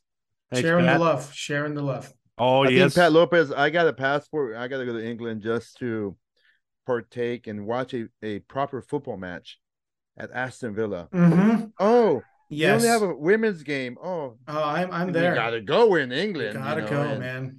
And my camera, Yes. my phone has a good zoom. I'm gonna bring You're gonna, gonna- just just partake in the match, right? That's what I'm gonna saying? bring my Well, I'm gonna get drunk Vladbranium first. X-ray goggles to that match. they allow that through TSA. Uh, well, Vladbranium, dude, it's undetectable. Well, I Oh, mean- shit, you're right. you You're can right. buy them in, in England as well. Well, I mean, Stones, come on, TSA. They barely caught a chicken with a gun up its ass last week. Oh yeah, that's true. That's true. They do have a high error rate. They You're right. That's what matters. Yeah. Oh, Yeah, just shape it like a gun. Thanks for that. All right, Big Zo, let's move on to you. The best, the worst, and the funniest moments in sports this year. All right, best moments. Um, I, I I've got I've got two. I, I'll only mention one because I don't want to you know rain on anyone else's parade. So the, the one I want to mention is the World Cup celebration of soccer of sport for the world to enjoy. You know, I, I it's currently happening. I'm enjoying the shit out of it. Um, it sucks that we have to be so damn early in the morning to watch watch some games. But not all, you know. I thought every game was gonna be like, you know, two in the morning. No, I'm waking up at six and I'm watching three games. So I'm like, this is fucking cool. It's this this is working out, you know, pretty well. Um, so I'm really enjoying that. And to me, that's the best moment in sports this year. I, you get it every four years, man. It's it, it's it's fun to watch, and I mean, I get it. Not all of us here are you know soccer fans. Um, I I wasn't a huge fan until a year and a half ago, and then you get into it, and you're like, this is a really exciting game, you know, and and really really, it's it's a fun game to watch, fun game to play, fun game to coach. So just sitting there and and just taking it all in and watching these world class athletes do what they do on the field, and being able to think back about you know one of our friends, Pat Jim Martin, Cabra, remember that fucker, Jim Martin, at at at Applebee's, would who would say, "Oh, you can get a horse to kick a ball." Fuck Oh, you, yeah, Jim. yeah. just Fuck fucking- you. You know, like I said last week, I can also get a horse to kick you in the nuts. Um, soccer's it's awesome to watch. I, I'm really enjoying watching the World Cup, um, and more so now. I've always watched it. I've always watched the Cup. More so now that I'm really into soccer. So, so that that to me is the best moment. Worst moment of the year. Um, I, I, I this one I do want to mention too. The first one is like something that it just really fucking bothered the fuck out of me. Tua Tagovailoa with his concussions, and the Dolphins and their coach Mike McDaniel poo pooing it. He said he was fine, so we let him back in. Fuck you, fuck you. Okay. Um, How were how were his hands were like this, right? Like like yes, it was yes, his, his hands it were, was were- really, were it curled was up. really bad. Yeah. Yeah, And- that's a sign of a stroke, not just a concussion. That's a fucking he stroke. was he was yes he's he he has permanent damage he doesn't know it right now because because because the symptoms are gone the symptoms are gone you know the symptoms being gone doesn't mean that the concussion is over i am fucking pissed I, I'm still upset that they're playing him. It takes about 30 days for a concussion to fully heal, fully heal. And they, he was back in the field. What two? Uh, well, he was back in the field a week, uh, four days after the first one, and then he gets concussed again. So now the concussion pushes him even further. So now you're looking at about 60 days, and he was back in the field about three weeks later. So I'm fucking pissed about that. Fucking pissed about that. And the second thing, uh, Qatar banning beer sales at the stadiums two fucking days before the cup began. Fuck Qatar, fuck FIFA. That's all I got to say about that. Funniest moment of the year. Um, it this this was not this year. This happened in 2018. I sent you guys a link. So watch it when when you have a chance. It's on. It, it, you'll have to scroll up. It's way up further now. Um, this was yeah, he's referring to the chat. So T- Titus O'Neil this fucking pro wrestler, big, big buff black dude. He's hilarious, and he's and he's just a good dude. He, he's one of their ambassadors. He's a good dude, but he's in the greatest Royal Rumble in Riyadh, Saudi Arabia. They had like 50 people in the Royal Rumble. And if y'all don't know what the Royal Rumble is, you know, th- there's a countdown, then someone else runs into the ring, and then they wrestle for two minutes, and someone else runs into the ring. So you, the, the ring could be full of, of, of pro wrestlers, right? So it was his turn to run down to the ring. He's running towards the ring, sprinting towards the ring. As he's reaching the ring, this fucker trips. He slides under the ring. The announcers just start laughing out loud. They just start fucking busting him. Now this happened four years ago, but I I have just wanted to tell people about this. People are like, I don't watch pro wrestling. Well, this is fucking hilarious. I don't care if you watch pro wrestling or not. If you watch this, it is funny as he slides under and they're like, what did he just ah, they just start laughing. They just completely break character. He will never live that down. He will never live that down. So if you get a chance, you know, scroll up a little bit on the on the chat. Um, bring it up on your on your computer. You know, and it's like it's like a it's like a 59 segment YouTube thing. So you can look at it and you can hear the announcers laughing. It is funny as fuck. That's all I got to say about that. That was that was a funny fucking segment. I, I and, you know, Andy and I every other month or so. Hey, let's watch Titus O'Neil falling, and we put it on, and we and we get a laugh out of it. Mm-hmm. So so that's that. That's what I got for you. Yeah, if I re- if I remember, I'll put that in the episode description too. That'll be good. Where's the turkey? Okay. That'll be good. Visual always helps in an audio medium. All right, Big Zo, thanks. All right, Dragon Wrangler, let's hear it. Your worst, your best, and your funniest moments of this past year. Yeah. So my best moment of the year by far in sports is the announcement of a 12 team college football playoff. Um, four team system, just in my opinion, has not been working, will not work, cannot work. You can't have a Power Five conference and say, "Oh yeah, you won your Power Five conference, but you're not in the playoff." It's fucking stupid. Yeah. This is incredibly overdue. The BCS has been fighting it for forever, and basically, we finally got to a point where we can say, "Fuck you, BCS. You're antiquated. Get the hell out of here. We're moving on to 12 teams," which is what it should have been from the start. Um, low point for me this year. There's two of them. One is Juwan Howard getting suspended, like however many fucking games he got suspended for getting in a fight with a Wisconsin coach after the game, which is stupid because as a Michigan basketball fan, a Michigan Wolverines fan in general, Juwan Howard is not Beilein. Beilein was a phenomenal coach. Juwan had a little bit of success with Beilein's players and his recruits and has been dog shit ever since. They Yeah. almost lost to Eastern Michigan the other day, and then they got fucking blown out by Arizona State. They're about to play in 10 minutes here, and I can't wait for them to lose to fucking FCS, but uh, not here nor there.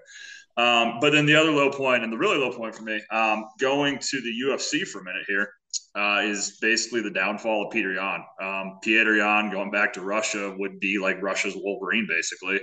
Uh, was a belt holder, uh, got in a fight with Aljamain Sterling, five round fight, is dominating the fight.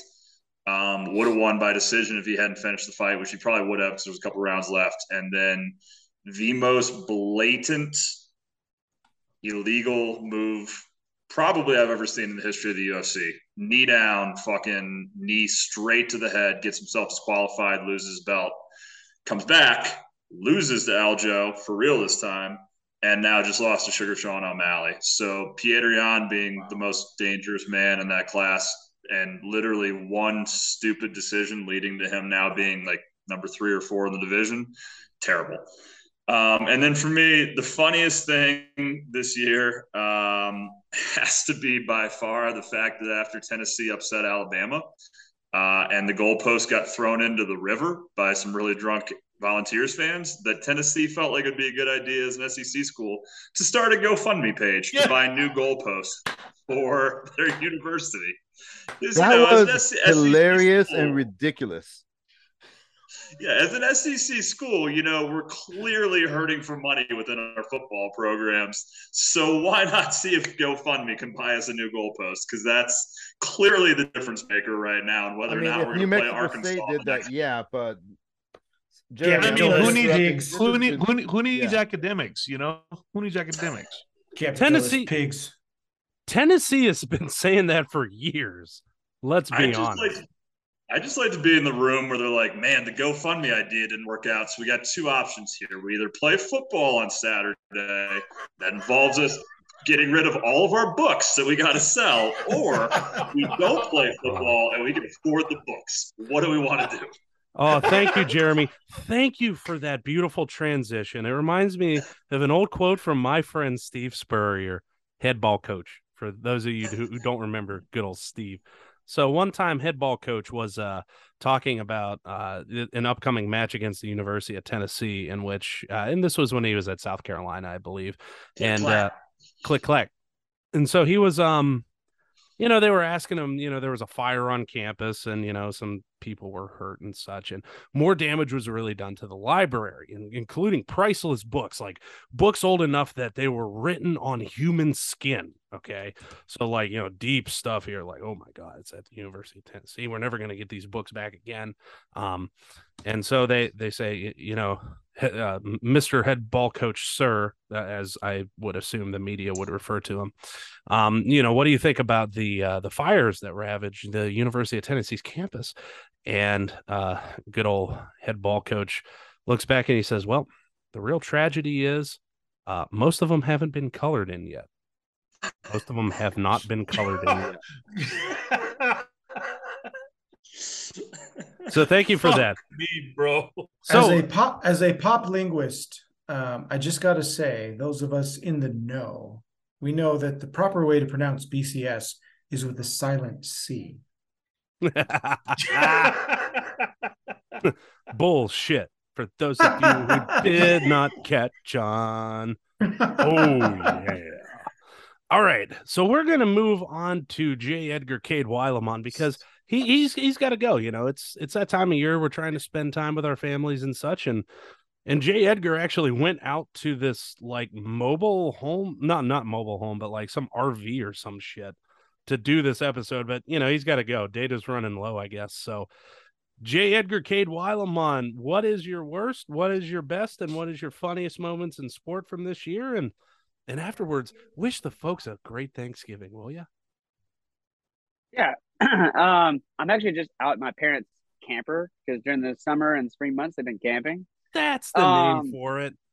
Yeah, Glamping. worst, worst, best, and funniest. Um, and I have a weird way to tie it all some of these answers together. Best is by far uh my favorite university, the University of Mississippi, Ole Miss Rebels winning the national title in baseball.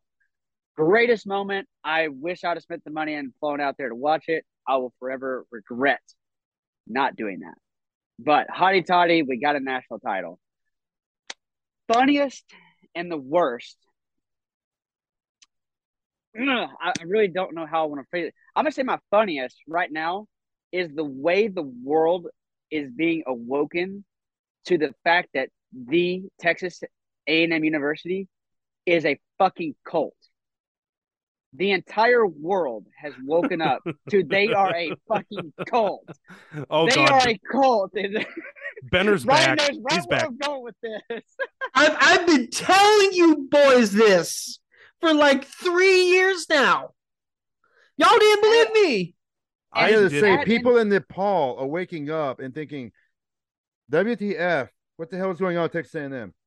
People in Nepal, China, Indonesia, they're like, "Texas A&M is a cult. We gotta send our kids over to to Yes. Highlands and New Mexico. That's what's going on." Yeah, Made him yeah. a fucking dog. Okay, like what do you want from me? I had all the evidence. Y'all didn't believe me. Yes. And then to add add injury to this, they were ranked number six to start the country, and they've won three games. Number one recruiting class. Are you kidding me? Come on. How do you have the number six starting group in the country and you can't win three games? Well, That's they- they- embarrassing. They, they, can win three. You said they won three games, so they can win three games. How can all right, you you know where I'm going with this, you dickhead. Yeah, I know. How can you not win more? How can you not win four? How can you not win four? Come it's on. because the prophet Von Miller has directed that Blessed be his name. so. guess so. But golly, Inshallah. The But kingmaker, the the winner it- of it got Super to- Bowls. it, it's gotten to the point where even like Barstool was like retweeting their videos of their midnight yells or whatever. Creepiest thing I've ever seen. Creepiest thing I've ever seen. Absolutely terrible. And then the worst thing to go through sports right now, I gotta I gotta sulk a little bit, is this whole hiatus with Lane Kiffin. He is very subtle. He does not give away hints if he's leaving or staying. He has no way of ever confirming anything. He is very grayish. And right now, Ole Miss has no idea if he's leaving or if he's going to stay. And it hurts my heart every time I get on Twitter because I can't It's- go anywhere without watching it. I mean, it's I'm- Take be, your, it's take, be take your, him or I saw your hat. I saw your hat, El Cabra. Take it off. Lane Fuck train has brakes. Hey, look, I- I'm he just does saying. work I- there, so he. I live in Auburn. Auburn go. Football go, here in. Auburn. I'm sorry, I'm, I'm interrupting. I know, but I- I'm about to kick your passion ass. here in Auburn is is like what people in England experience with their soccer team. They they it's really passionate, and everyone's like going for Cadillac. People are talking about Cadillac Williams, and you mentioned Lane Kiffin. Lane Kiffin. Yeah. I'm drunk. Uh, him too. Um, did I say correctly? What? What the hell? Wait, Yeah, Say correctly. you- yeah, But you're Lane right. I Kiffin, thought I said yeah. the name wrong. Refer Yeah. him by his proper name, the Lane Train. I'm not even drinking whiskey. Long story short, Cade, I hear you. I hear you, Cade. And like they say in, in Spanish, te oigo. And in Japanese, kikimas. I hope he doesn't come. I'd rather Cool. keep Cadillac. But I don't make that choice. I mean, I'm only making this much. This much. Yeah. I just So, assumed I mean- Kiki Moss meant left on a runway. Oh, That's what happens to trains, Jeremy. They can't get on planes. Look, Cade, I'll, I'll add this. You, You know, can't plane and train and be in an automobile. And automobiles. Cade, Cade, I, I, I mean, I'll give you this. I understand your concerns on it. This story and this, like, the whole, like, official, like, he's going to Auburn thing was broke on Twitter with a, via a, trust me, bro. In, Oh, the literal, in a literal statement. Like, I would, got a guy. But but I- doesn't I- that just make it that much more relevant though? Like of all the people in all of college sports, Lane Kiffin is the one guy who, if they were like, "Yeah, trust me, bro," you'd be like, "No, that actually checks out. That probably makes sense." I don't trust Lane Kiffin with bringing me delivery from Chipotle. I don't trust that man. I don't trust Chipotle, so the argument Well, null I'm- and I'm- void. I am. I don't eat. I am pretty sure when uh, when Nick Saban asked Lane, "Are you banging my daughter?" He said, "No, I'm not. Trust me, bro." So Yeah, that may be the- means he's going to Auburn. that may be the case, but like I still feel like with like you have a, like a random local news dude saying, "Trust me, bro, he's going to Auburn." Cade, I would actually say it's in your favor. So Mickey you might be able to take a deep breath and enjoy some turkey. Hey, Cade, when you come to Auburn, man, maybe so. have a beer. Yeah. Hey, my mom went to Auburn. My aunt went to Auburn. But You you, have it. Then I where's might have to this come down there. coming from? Cade, he, he he's inviting you to go have a beer with him, bro. That, He went- you know. Auburn's in Oh, your family, and you still chose UNA. Okay. Hey, they That's didn't. okay. They didn't have. They didn't have sports management. They didn't have it. What? Not Yes, the they time. do. didn't, they didn't at. The, they didn't at the time. Yeah, they did. I talked about I them as wasn't- direct I can neither competition in my confirm nor deny. Who was your career advisor? I mean, come on. Anyway, so of Cade- Trust me, bro. It, it wasn't me, bro. me until he was a grad student. Trust me, bro. Oh no, Cade, they have sports management. All right, I'm just gonna spin that. Oh, wait. I got I got to weigh in here. okay. so from Pat. an imp- I'm a man of science. All right. For on, Like on Nacho K, Libre. on K science. I believe in science. From K on It's gotta be Cade's, on Cade's A and M cult um, theory. Okay, it's a theory, but there no, is, not. there is a clinical trial being conducted as we speak called the NFL season. So, if Oh, the Bills win the Super Bowl this year, guys, I'm sorry, but uh, the theory is now proven, and we must all bow and worship at the God of Texas A&M and the prophet Fuck Von you. Miller. Fuck you. no. Fuck Von Miller, you. baby. Ooh, No, uh, yeah, no. man. No, All right. Don't no. you ever invite this man back Fuck on you.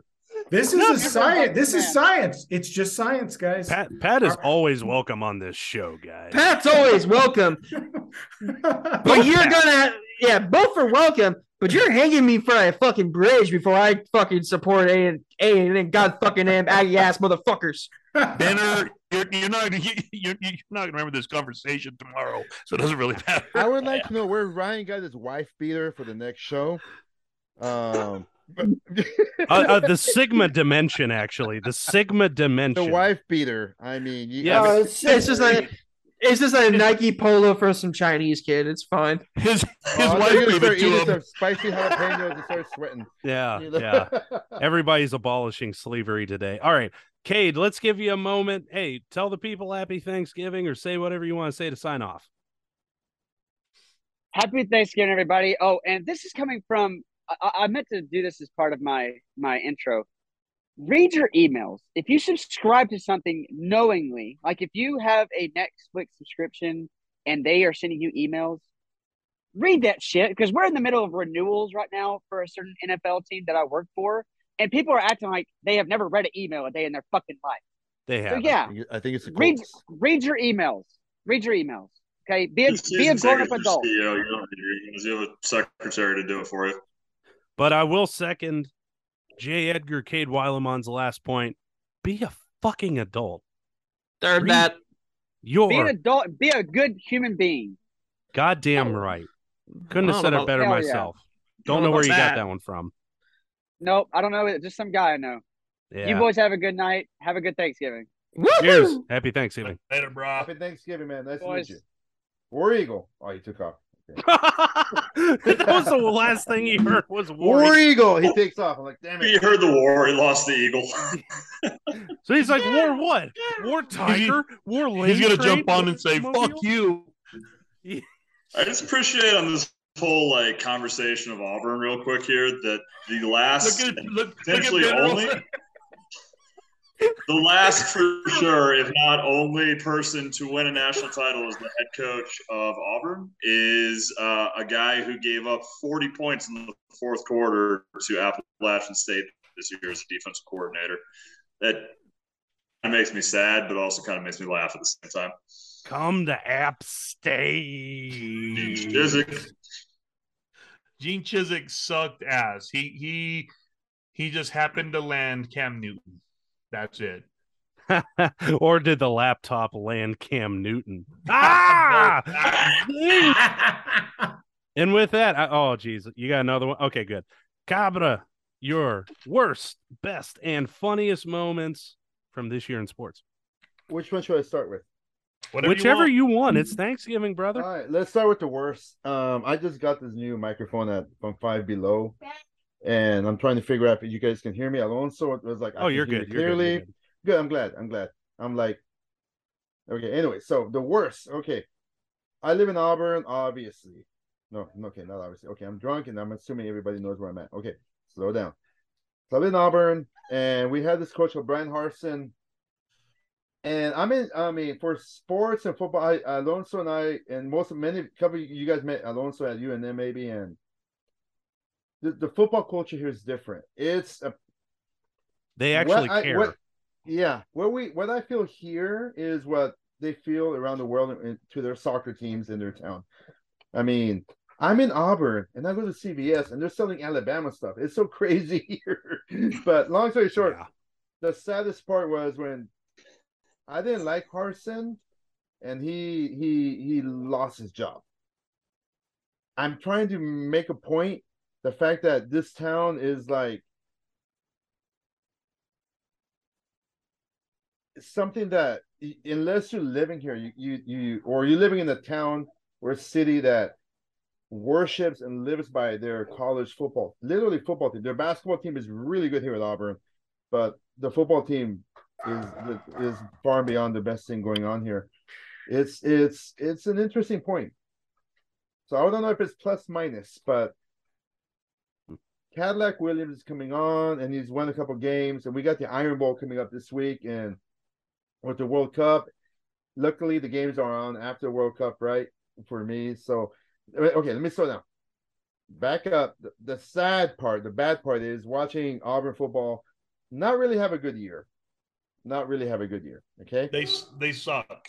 they suck. They're actually acting to have a similar record as New Mexico State, and we might, if they keep winning, Arizona Bowl, baby, woo! Anyway, so That's not We're gonna hit- acceptable in the SEC, though. no, but for any NMSU fans, we're okay. the best part, the World Cup. I Alonso mentioned the World Cup, and guys, and Alonso said he's. I, I spent 17 years hearing Alonso. I love you, but hearing not not the best things about soccer. Alonso didn't really like soccer a long time ago, and I'm I love my brother. I know he's he's paying attention. I can see him. You're welcome. Something welcome. happened. Something happened, and he, You and are think it was Pat- drunk. I think it was Pat Lopez or somebody that that t- showed Alonso like, look what's going on. Not just a bunch of guys kicking the ball around. There's there's, there's tactics, there's shit going around. So the World Cup going on, and I'm enjoying these moments with my brother Alonso, with my brother Julio. Okay, I'm in the past I couldn't do that. I'm like, okay, if I message my brother, hey, so and so is playing, he's like, yeah, whatever. I'm gonna watch um Power Rangers, man, because I can't stand. I don't want to watch Holland versus whatever. I'm Fuck enjoying. Power this is probably the best moment. This is I guess R.I.P. it's Green personal. Ranger. Yeah, the green or the Pink Ranger. My God, No, she didn't die. The Green Ranger slash White The Ranger did Ranger die this week. suicide, and Yeah. some of my LGBTQ friends Yeah. are really sad right now. It was But- bad. Yeah, it was pretty sad. But I guess it's a good moment, and I'm enjoying it. Alonso, I love you. I'm enjoying these moments. I'm enjoying talking to Alonso and and uh, Mike. You're in our email, no, not email, text message, text message threads. I'm Yeah. enjoying these. These are great, and I'm glad I'm enjoying. So this is a positive. I'm enjoying these moments with my brother. Okay, totally different from y'all, but maybe Yeah. personal. Okay, But it's you're- social, You're, hilarious. I love, I love No. on the text messages. No, you're funny. I love it. I love it. But the Ah. fact that Alonso is reading into the game the way I've been doing it for 20 years, I was, this is great. Okay, now moving on to the funny part. Now I asked Mike earlier, can I share a screen? Mike, is it possible to share a screen? I, I think it's activated. I don't Okay. fucking know. Let's Yeah, multiple out. participants can share simultaneously. Okay, hold on, hold on. Give me a second. I know y'all are like, what's going on? So there is um hang on, Make- okay. Make sure you uh, shut you shut down your other tabs. Give me more of that Tiger King, baby. So a That couple days uh, yesterday. Kiro Bask. Thank you, Alonso. Thank you, Basket. Uh, Mexico played Poland yesterday, and Memo Ochoa, which is the Mexican goalkeeper, which is goalkeeper. My gosh, how many beers have I had? Goalkeeper. Guillermo is, is Spanish for William. Ochoa is Spanish for Ochoa. Okay. Guillermo. So, so he had this massive save against Poland. I found this video, and it shows a bunch of Polish fans with their phones out, ready, ready to take a video of Robert Lewandowski scoring a goal against Mexico. Memo Ochoa, the Mexico goalkeeper, blocks the goal. You see all these guys going, ah. In the background, you hear a Spanish voice going, a huevo. Okay. So let me see if I could share that. And then please, if it doesn't work, let me know. there it is. It's You coming up. Okay. So Now here it's we up. go. Can you all hear the sound? Nope. No. Negative. How do we do the sound? Uh, maybe try playing it more more than two seconds. Wait, wait, wait, wait, wait. wait. Stop to share. Okay. As a former ESL instructor, I used to do this all the time. Okay, here we go. Share the sound. Okay. Maybe renounce Gen X and embrace Gen Z. Why. That too. Watch the fans. You're gonna hear a soft voice going on with They're gonna be disappointed. Nice. nice. That's called a Mexican dunk. Dunk. to my to those of those who speak Spanish, a huevo is like a very polite way to say, yeah. I saw my brother and Pat Lopez respond react to it. So that's my funny point. It was like I watched that video, it's funny, all these That's a good one. Like, oh, see this you hear the Spanish voice going, a huevo! It's like, hell yeah. Thank you for letting me go off on my my spiel. Oh yeah, no, no worries, no worries, and and it's interesting too. You know, when worlds collides like this, you know, Poland and Mexico. Where else are you going to meet other than sports? And I guess the UN. But yeah, no, it's it's a really cool thing. So thanks for sharing that. And in I a love- brothel in a back alley. Wait, what? what? Huh? What happened? Jesus, I'm so glad Pat Lopez is back too. Oh my gosh, I missed you, brother. And All he's right. smiling. All right. Ah, so I'm gonna round this one out, and uh, uh, very similar to Cabra. Um, mine, uh, some of them have a, a little personal ting to them. Um, so I'm going to start off with my worst moment of sports this year. Um, so over half of my life, I have gone to the Daytona 500 religiously. Um, there's only one year I missed, and it was not during any of the pandemics. I think I can say that now without getting crucified. So, um, this year, my worst moment in sports was Austin Cindric winning the fucking Daytona 500. I have been going to this event for over half my life. I have never seen my driver win the Daytona 500. Not once. And right now it's currently Chase Elliott. It used to be Carl Edwards after I took a hiatus after my Carl? yeah, Carl Edwards. After my driver died uh, before Carl Edwards, Carl Edwards is still alive and well as far as I know. And if he, he isn't, please let me know. And all the best to the Edwards family.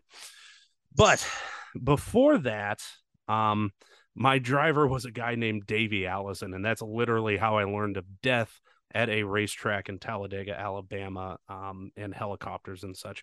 It, it, it, was the same kind of vibe as Kobe Bryant. Anyways, my worst moment in sports this year was Austin Cindric. Why? Austin Cindric, oh, why would you hate him? He's just a rookie. He's got everything to prove, nothing to gain so far. Oh my God. Austin Cindric is living off of his grandfather's money. His grandfather is the owner of Team Penske, an international racing fucking conglomerate. Like he wasn't given every goddamn chance to succeed. And then you see him, and it's like, holy fuck, is that Pat Bateman from American Psycho? Does he need to go and return some fucking videotapes or what? And then he just looks at you and he's like, You're listening to MRN, the Motor Racing Net we're oh got it guys i i've got to go i've got to go call my lawyer something happened last night there were people involved you, you get where i'm going with this i think he's a fucking mass murderer.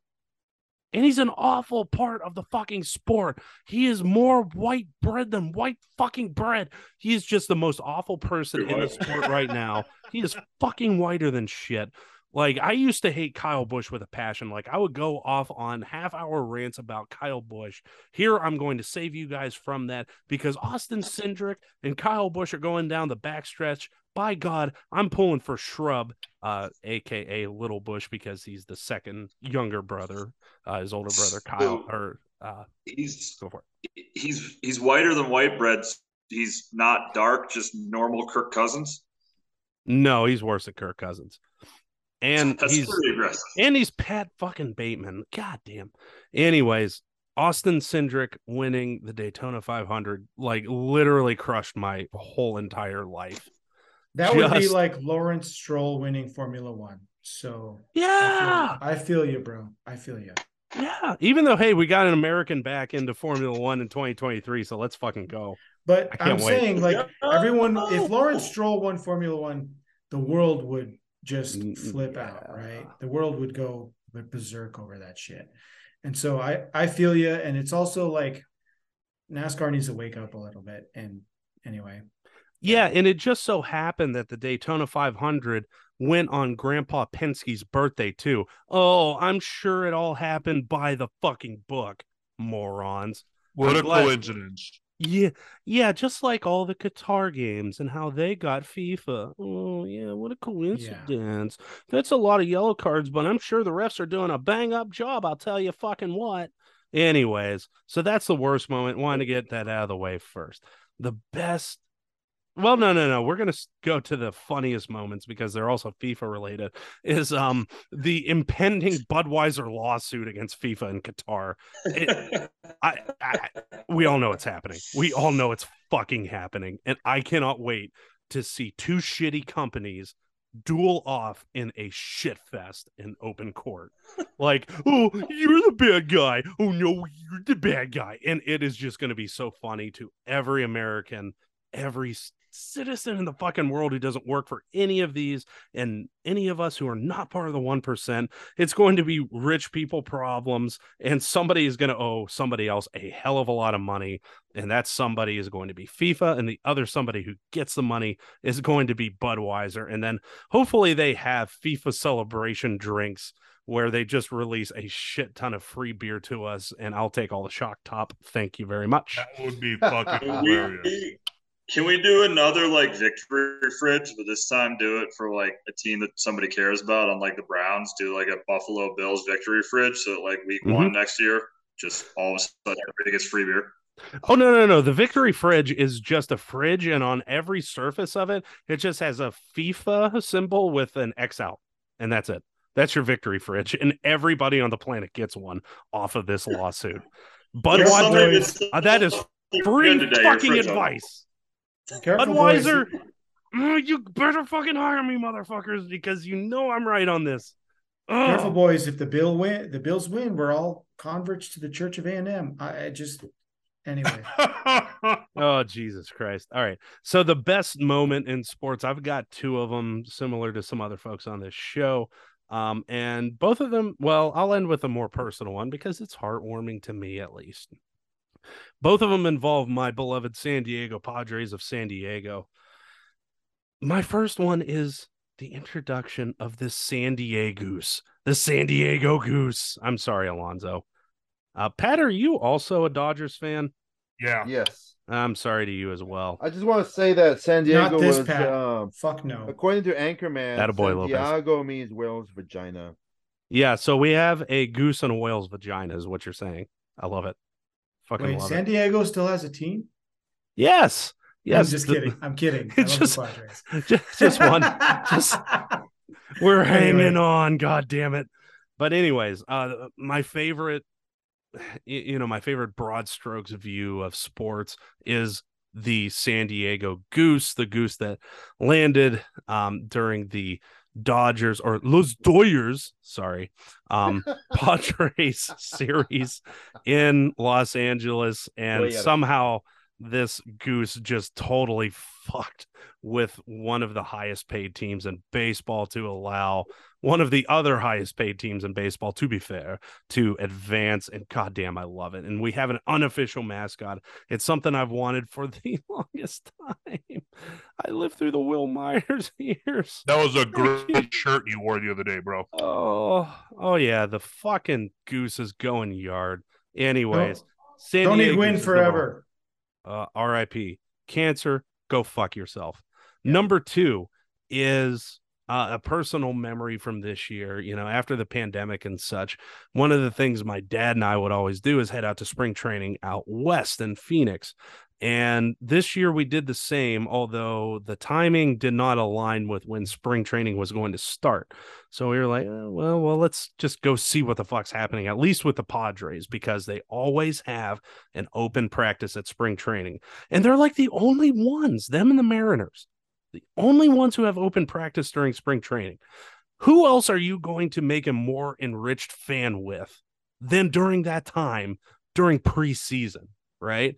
And so we went a couple of days, and one of the days we're sitting there, we're watching BP, and that's one of the good places to get autographs too. And so we go down, and I've always loved Jake Cronenworth as a player, second baseman for the San Diego Padres. Oh my gosh. I, I love this kid. He's just one of those grinders, gruffy, you know, just oh my god, he makes plays he shouldn't, but because he's in a good enough position, just a fucking grinder. I love this fucking kid. And he comes out and I'm like, oh my God, I gotta get his fucking autograph. Yeah. And so lo and behold, I'm able to hand him a ball and a sharpie. I'm like, "Huh, what what the fuck do I say? I, I need I, I need Jake Cronenworth fucking facts and shit. Hey, Mr. Cronenworth, how's Michigan gonna do this year? He's a Michigan Wolverines alumni. And um, yeah, yeah. And so he looks at me and he just says, which sport? And I have never been more entrenched in a player for having that level of just brilliance about you. Because we know Michigan baseball is going to suck. And he knows that. But football, they might have a chance or whatnot. But, and that is just the best answer you could have given after hitting dingers and honestly watching a couple of players get beamed by balls too. Um, and, and that to me just, uh, I was already a Padres fan for life, but I'm even more entrenched. And God damn it, Jakey, if you leave, uh, I'm gonna be so fucking mad. He ain't, That's- he ain't going anywhere. That's Well, meta. well, not this year. That's meta. It Anyway. was awesome. It, it was one of my favorite moments of sports of all time. But now we're coming up on this has been a long segment. So let's go ahead and take a break. But on the other side of said break, the gang runs through our Giuseppe Stromboli redo of the week. yeah. And we're going back to the National Park Service, and that's not giving away um the actual funny part of this. I am You're- so ready for this. Anyway. I know you are. You read one word, and I know which word you read, motherfucker. I cannot wait to hear your response.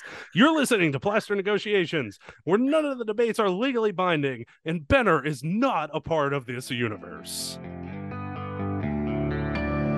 Hey kid, let me introduce myself. I was a friend of your dad's when he had no one else. I'll put the party in your life, boy, you know I can.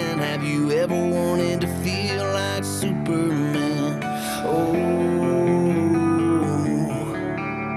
oh. Welcome back to Plastered Negotiations, where none of the debates are legally fine, binding, finding. There are beer involved. There is beer involved. involved. beers is fun and good. We like beer. Hey, Alonzo, you have something to say to get me out of this, right? Come to Illinois. And now it's time. In honor of the phenomenal rebranding of a famous magic story out of the UK turned Italian American bang noodle wielding and probably from New Jersey wizard, our next segment is the Giuseppe Stromboli Redo of the Week. Yeah. Hell yeah, the premise is simple. I give a scenario to the panel that happened in recent memory. The panel determines how they would change the execution of said plan. God damn it.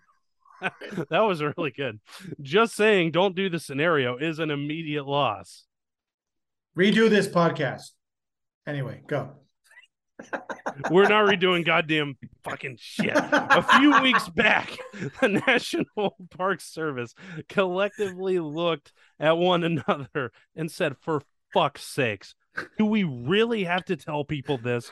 Do we really have to fucking say this? That's what I assume. Maybe they didn't. Um, Steve, common man, I'm begging you.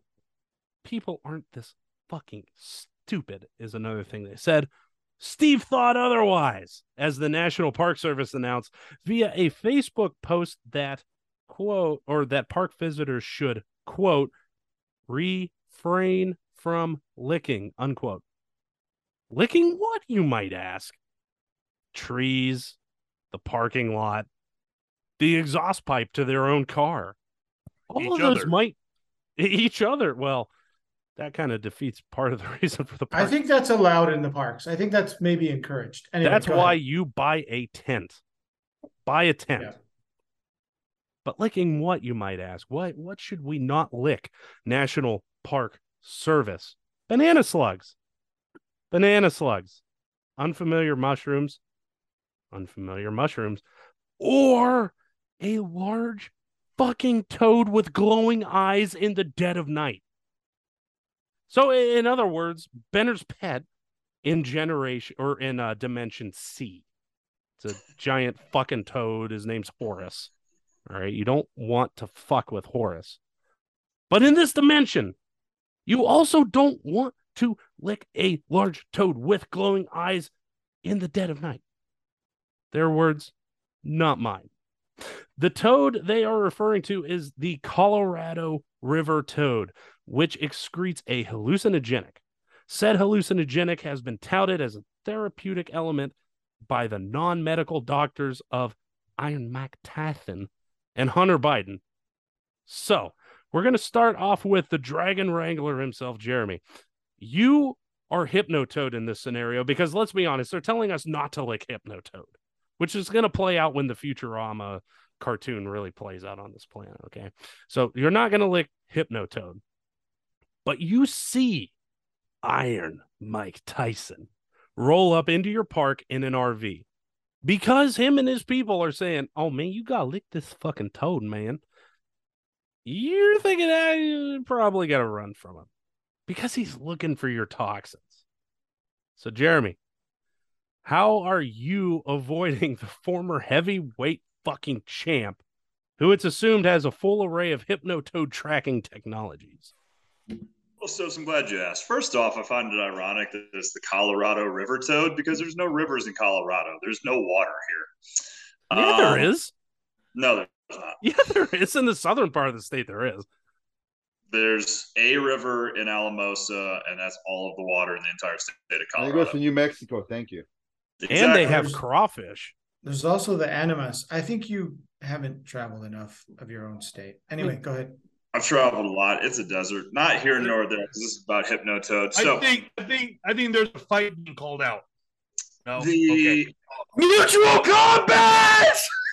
No, we're not in Texas. Go back to It's like being in Alabama Z. saying there's no trees in Alabama. Okay, Benner, I saw you smoking something, and I see your Colorado flag. it was cigarettes I need to remind you, you are no Cigarettes. longer in don't want you to Colorado. because they're cigarettes. You are no longer in Colorado. They're Okay, cloves. Let's go. Oh fuck, cloves are illegal in Texas. They're just cigarettes. Texas, honestly. Um, so I've always given two responses. I'm going to give two again. And so for the first one, I I wrote it when I was a little bit drunk. The second one I wrote when I was sober. The first one I wrote when I was drunk, and it made sense to me, which I am now. So I'm going to go with it. Yeah, drunk one Um, first. so for some reason in this scenario, when we talk about Mike Tyson trying to find Hypnotoad in the jungle, uh, I just went straight to Predator, and I don't know why. But in this scenario, I feel like we talked about last week. My uh, Alex Moran Player of the Week was Mike Tyson because him and Evander Holyfield are doing holy ears and basically just getting people super high with edibles. So I feel like Mike would just go super high into the forest. So if you're a hypnotoad, you don't want to get licked by Mike Tyson. You've already got these creepy, glowing in the dark eyes you got going. Just get some dreadlocks, um, cover yourself in mud, a la you know Arnold style, and then just fucking jump out whenever he's not expecting it. You know, a couple little three triangle lights going at Mike. Mike's gonna freak the fuck out and run away. Just full predator mode, and you're set.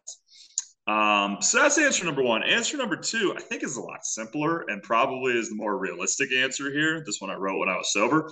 Um, so if you're Hypnotoad and you see Mike Tyson walking up, you're like, all right, Mike. So I'm glad that you came here to Colorado in this river that's clearly just dirt and sand now because there's no water here. Um, but let's talk about what you need in order to lick me per Colorado state guidelines. Uh, we have to have a spelling bee, and you have to win said spelling bee in order to lick the toad. And then the first question is something really hard, like Mississippi. And you're like, all right, Mike, spell Mississippi. And he's like, oh, yeah, I got this. So it's M I S S S I S S. And they're like, no, you fucking idiot. That's like 12 S's. You lose. You don't get to lick the fucking toad. Next thing you know, Hypnotoad, not licked. Problem solved. You're like, what's the second word? And he's like, I don't know. It's fucking alopecia. And he's like, oh, shit. It's O L I Eh, and you're like, no, Mike, just just fucking go back to your trailer and go take some more edible ears, whatever the fuck you have now. Just go take more edibles. Actually, the second word in that scenario is Mississippi. Mississippi. Have fun with that, Iron Mike. There's no th. Please don't hurt me. There's no th in Mississippi. Mississippi. Anyway, Iron Mike, I love you. I will never fight you. I'll never want to. What if you have a lisp like me? At that's times? what I said. There's no th in Mississippi. Miss Sorry, Mike. Mississippi. I mean, come on. Oh fuck. Here we go. Tyson, not Stocz. Anyway, Iron Mike. Iron Mike, not me. I said I love you, Iron Mike. I really do. All right. Pat Lopez. oh, I'm so ready for this. All right. Give it a sit. Give it. So, um, okay, I have like my choice and two honorable mentions. Should I just go with all of them? Honorable mentions first. Yeah. All right. Honorable mention number one send him a hoverboard to play with, preferably a pink one. All right. There is a viral video Sorry, was that a, a hoverboard? of Mr. Tyson. Google it Uh-oh. again. I'm educating y'all. Google Mike Tyson hoverboard. Yep. If someone wants to share screen, it's just it's beautiful. It's It- it- glorious. It's up for shares. You can play it. Mr. Tyson, I'm talking. So uh, I don't know. Anyway, I'm I'm I'm at Gen X. Someone else be the Gen Zer here. No. Um, so Mr. Tyson is hanging out in the. It looks like it's a holiday video, and his kids are talking or children are present. Uh, I don't know if that's a good thing or a bad thing, but anyway, Mr. Tyson hops on a pink hoverboard and proceeds to try to do tricks and falls on his ass, gets KO'd, KO'd by a pink hoverboard. So sending Mr. Tyson a pink hoverboard might just get you off the hook, Mr. Toad. And and if you send some of his edible ears too, that ensures victory. And that is the perfect segue, Mr. Stocz, to honorable mention number two, which is remind him. Uh, uh, let's enjoy this video. But okay, let's enjoy this video. Yes, Jesus. is. I was it is like, why is. Alonzo sharing his screen during is gl- this time? It is glorious. Uh, pink hoverboard. Mr. Tyson falls on his ass. Uh, honorable mention number two: Toads have no external ears, therefore they are impervious to the most powerful of attacks that Mr. Tyson has. And uh, so, yeah, that's just natural, you know, evolutionarily speaking, toads have no ears, therefore they're immune to his most heinous of attacks. And number one, all I right, like that one. I like this- that one a lot. this is the most um, effective defense against Mr. Tyson. Is you hire a, a group, a, a, a, a junta of pigeons as your bodyguards, and Mr. Tyson is pigeons are Mr. Superhuman Tyson's kryptonite. All right. Said pigeon pigeons will protect you from any attacks, from all force and power that Mr. Tyson wields. He will crumble. He will he will bow before the power that is the pigeon, and you will be safe, perfectly safe from attacks from the pigeon defense that you have so artfully secured for yourself. That is that is that is number one. The Um, Hitchcock Oh man, The fuck Bird. these fucking pigeons. Yeah, the Dude. pig, pigeons never hurt anybody. Pi- pigeons are our friends. Pi- pigeons are Birds aren't real. all right. Come back here. I'm gonna bite your fucking wing off. Yeah. So th- those are my defenses to to Tyson's pursuits. I, I will say this: I have I have personal experience with Colorado River toads, having lived in Ari- Arizona, which is the terminus of the Colorado River, Mhm. which Mr. Phelps believes is a myth, believes is a fallacy, does not think actually exists. Oh, he's coming But back. I just said it doesn't exist in Colorado. I you can tell me it have in Arizona all you Personal want. That's experience fine. with Terminus said toads, because they're they're very common. Tell me about Arizona. and uh, my dog, uh, which Zo and Cabra Yeah. know, my my former dog, former dog, Denali, which is a giant bull mastiff, beautiful creature. She captured one of these toads um, in Arizona, and she proceeded to just mouth it over and over again, without killing it, Oh, without eating it. And I think she was partaking of the uh, perceived benefits that Mr. Tyson is so fond of getting high as fuck, bro. of, of these toads. And I went out in my backyard. Oh shit. she's she felt she she, she's she probably felt the way Benner feels right now. she would mouth the toad and then let it go and then hop around and then she'd mouth it again. And I'm like, what the hell is going on out here? And so then I grabbed the toad and I was like, oh, it's one of these toads. No wonder. And my dog was high as a kite on this glorious creature, which is the Colorado River toad. Anyway, Excellent. Yes. Excellent. So at least someone's pet has consumed Hypnotoad. mhm. That's fantastic. All right, Benner, you back in this dimension? Yeah. Yeah, he's here. He's here. He made his entrance. All right. Um, so you're the fucking Hypnotoad here. How are you avoiding the former heavyweight champ? With Hypnotoad tracking technology. Here's the thing. you you know I, you know the first couple guys they all came up with ways to fight combat or avoid uh, mike tyson what they don't see is the opportunity and the opportunity is we partner with mike tyson because mike tyson we embrace him and we partner him because mike tyson is already out in the jungle he's looking for the for that horn toad or whatever the mud toad, Rocky Mountain toad thing. Hypno Toad. Hypno toad thing. Holy shit. Um, they looking for the Rocky Mountain hypno toad because he wants to get high. Okay, the toad knows this, so the toad goes to Tyson with, "Look, you can have all the hypno toad you want, but let's take whatever I got and let's get it on the streets." and we get the world high on Hypnotoad. Because hey, hey, don't get me wrong, like Mike Tyson's, he's a questionable individual. Like that's he's just got controversy throughout his entire career. He probably knows people in Vegas. Well, Vegas is where the Hypnotoad drug is gonna be. Is we're gonna gonna start, gonna sell it across the country. It's gonna go by the street uh, by the street name speech impediment because that's what happened. You, you sound like Mike Tyson when you get on this shit. Oh Lord. Of You know what? course. you know, and so then, you know, we're gonna the new the new drug kingpins, the new Breaking Bad. We make a hell of a profit. We make millions and millions of dollars off the speech impediment drug. Why Mike is Ty- Bill Cosby all of a sudden your spokesperson? I don't know, but he is. But here's the true. But there's a true purpose behind this. The Hypnotoad has a back has a secret plan because he gets eighty percent of the profits. Mike Tyson gets twenty. It's an extraordinary deal. We have no idea how these percentages work in drug world. But we do now. Is that what the seventh dimension's called? Drug world? Oh yes, oh yes, yes it is. But the And hypno sobriety is the only drug there. absolutely.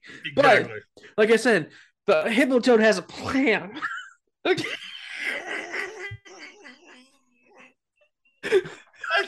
By the way, folks, welcome to the seventh dimension. Because there is no sobriety. I can't. When, start laughing, I can't hold it back. Oh, oh, Sorry. Oh fuck. So somehow this 80-20 split that literally every American who's watched one crime show knows of has just been revealed. So Benner, please continue with this master plan. You're, you're, you're on mute. All right, my bad. That Hypnotoad, he's gonna take his profits, and he's going to build an army because once again, as an a- member of the Animal Kingdom on this podcast, we will free our reptile brothers and take over the world. Viva la revolution! Four weeks in a row for we're in Every fucking the world. time. Appreciate. I Every- appreciate the consistency. Every fucking time we do this and an animal's involved, it's Animal Farm. Every fucking time. Benner's Animal Farm. That's Holy because that's because Big Brother is watching this shit. you you said we had viewers. I didn't Man. believe you. We have one. It's Big Brother. Wait, we Yeah. have we have more than one, less than a number. I'm not gonna say. Um, shit. Thank you, Benner. Please give the seventh dimension our best. Cabra, how are you handling this situation as Hypno Hypnotoad trying to fight off? Well, I'm Iron Mike. listening to everybody talk, and I keep, I'm, I'm just, I'm, everyone keep keeps telling me that my microphone. This is a, a ten dollar microphone I bought No, on. your, your mic Oh, you're is good. We got you. Oh, you're We got you, good. bro. That's We fine. got you. That's fine. Don't worry about it. Like Mocha, get away. My daughter is here. Anyway, so I'm hearing, I'm, I'm hearing all this stuff, and I'm thinking about how the. Every, I mean, I read everything. I, I prepared for today. and I'm like, hypnotoads, German Wehrmacht, World War II, methamphetamines. Did y'all know? One of the reasons why the German Wehrmacht was able to take over Ger- France and almost conquer Russia because they were on methamphetamines, bro. Mm-hmm. They were on drugs, man. They Yeah. were given chocolate with drugs. They Mm-hmm. would take him on. These guys were like their eyes were red and would just conquer. We laugh. I've heard guys laugh at France and Russia. When you got roided up guys running through, no, no fear. It's crazy. Yeah, same thing with Guys- Japan with the suicide bombers. That's that's another story. That's Yeah. another story, man. But I'm saying I'm I'm I'm listening. I'm having a great time. and I'm thinking about like, oh my god, these these these frogs, these these these. What, what are we? gonna- What what can I say that Patrick Lopez and everybody else that hasn't said yet? I'm like, okay, I'll throw in some World War II crap because that's all I know. There you go.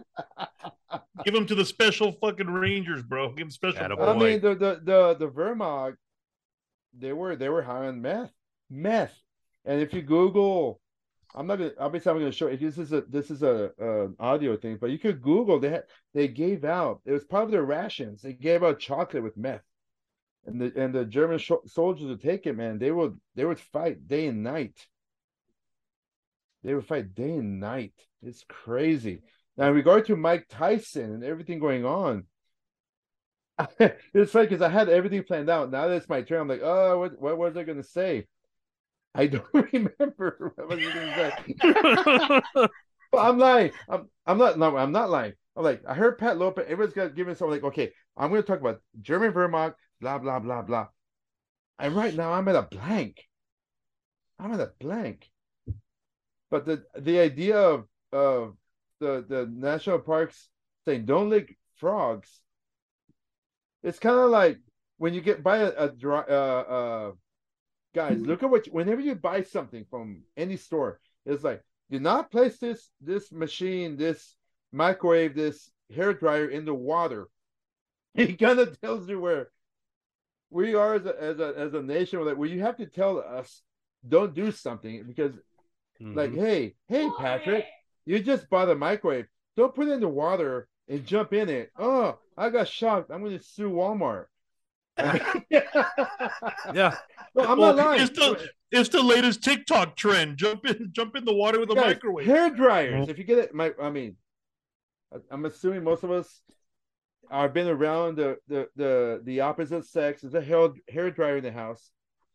Eight percent alcohol makes me say hair dryer, hail hail dryer, and if look Milkshake. at the- if you just buy Milkshake. hair dryer. Hell What does it say? Cobber, you What could probably enter in the Mike Tyson spelling bee. Me, Mike none of us would win to that. say- Yeah. H A I. if you buy a hair dryer, what does it say? Warning: Do not place in water. Yeah, don't yeet it into a fucking bathtub.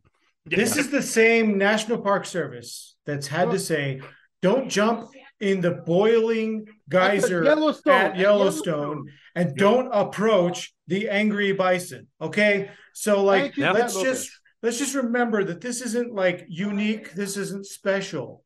It's like don't walk up to the giant raging bison and don't jump into that steaming boiling pool of like, you know, sulfur that is the Mhm. geyser. People have done this shit. Anyway. Yeah, no, and they found a what- this- foot this week too. So Yeah, I they saw did, that. and the shoe which nuts.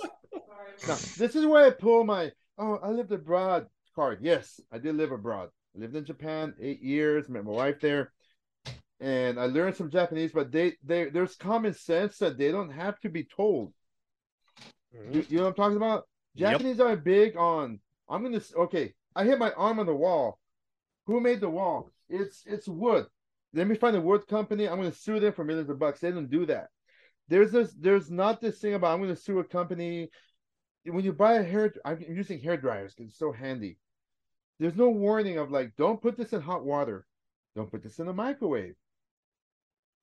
But as Americans, we have to be told don't do it because if we don't put it in the fine print, what happens? I Patrick does it. Patrick will sue whoever, it's crazy. I mean, there's a But if but if there's a- Patrick does it, everyone else will want to do it. there's a It's, freaking. it's trending.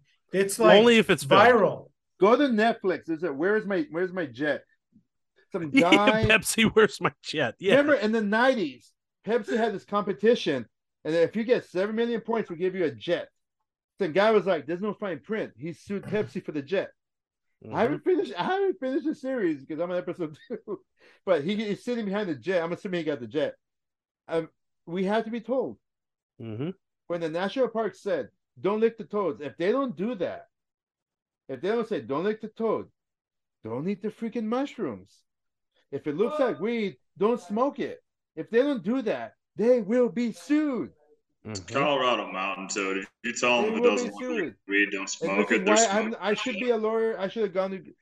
I could make months, mu- bunch of money. Like, yeah, you didn't say we couldn't smoke this shroom. Okay, unless I'm up against my brother, I'm not going to lose. But other than that, okay. I've heard stories. How Alonso was like, "It's raining." No, it's not. It's raining. No, it's not. Or, You're right. It's not raining. I mean, he's he's really good at doing that. But okay, I'm deviating. Long story That's short, okay. don't don't do shrooms. Don't lick toads. Shit, shit. You deviating deviant. All right. That allow I- me to ch- yeah. allow me to channel please. the founder of the National Park Service, As I say in, it- in Italy, bada bee, bada booba. our our amazing, you know, foresight master, Mr. Teddy Roosevelt, who probably didn't believe in evolution. Okay, let me just let me just That's I'm, true. I'm, I'm him right now, all right? I don't believe in that evolutionary bullshit. I didn't come from a damn monkey. Mr. Roosevelt, there's something called social Darwinism. Wait, social Darwinism? What is that? Idiots die because they're stupid. Oh, yeah, I believe in that. I believe in that. So at my parks, the parks that I founded and created, if idiots want to go to my great grand parks and commit suicide and kill themselves, I'll yes, social Darwinism, yes. Actual Darwinism, no. No. Thus saith Teddy Roosevelt. Amen. Saith. just like Mike, just like Mike Tyson saith. Idiot.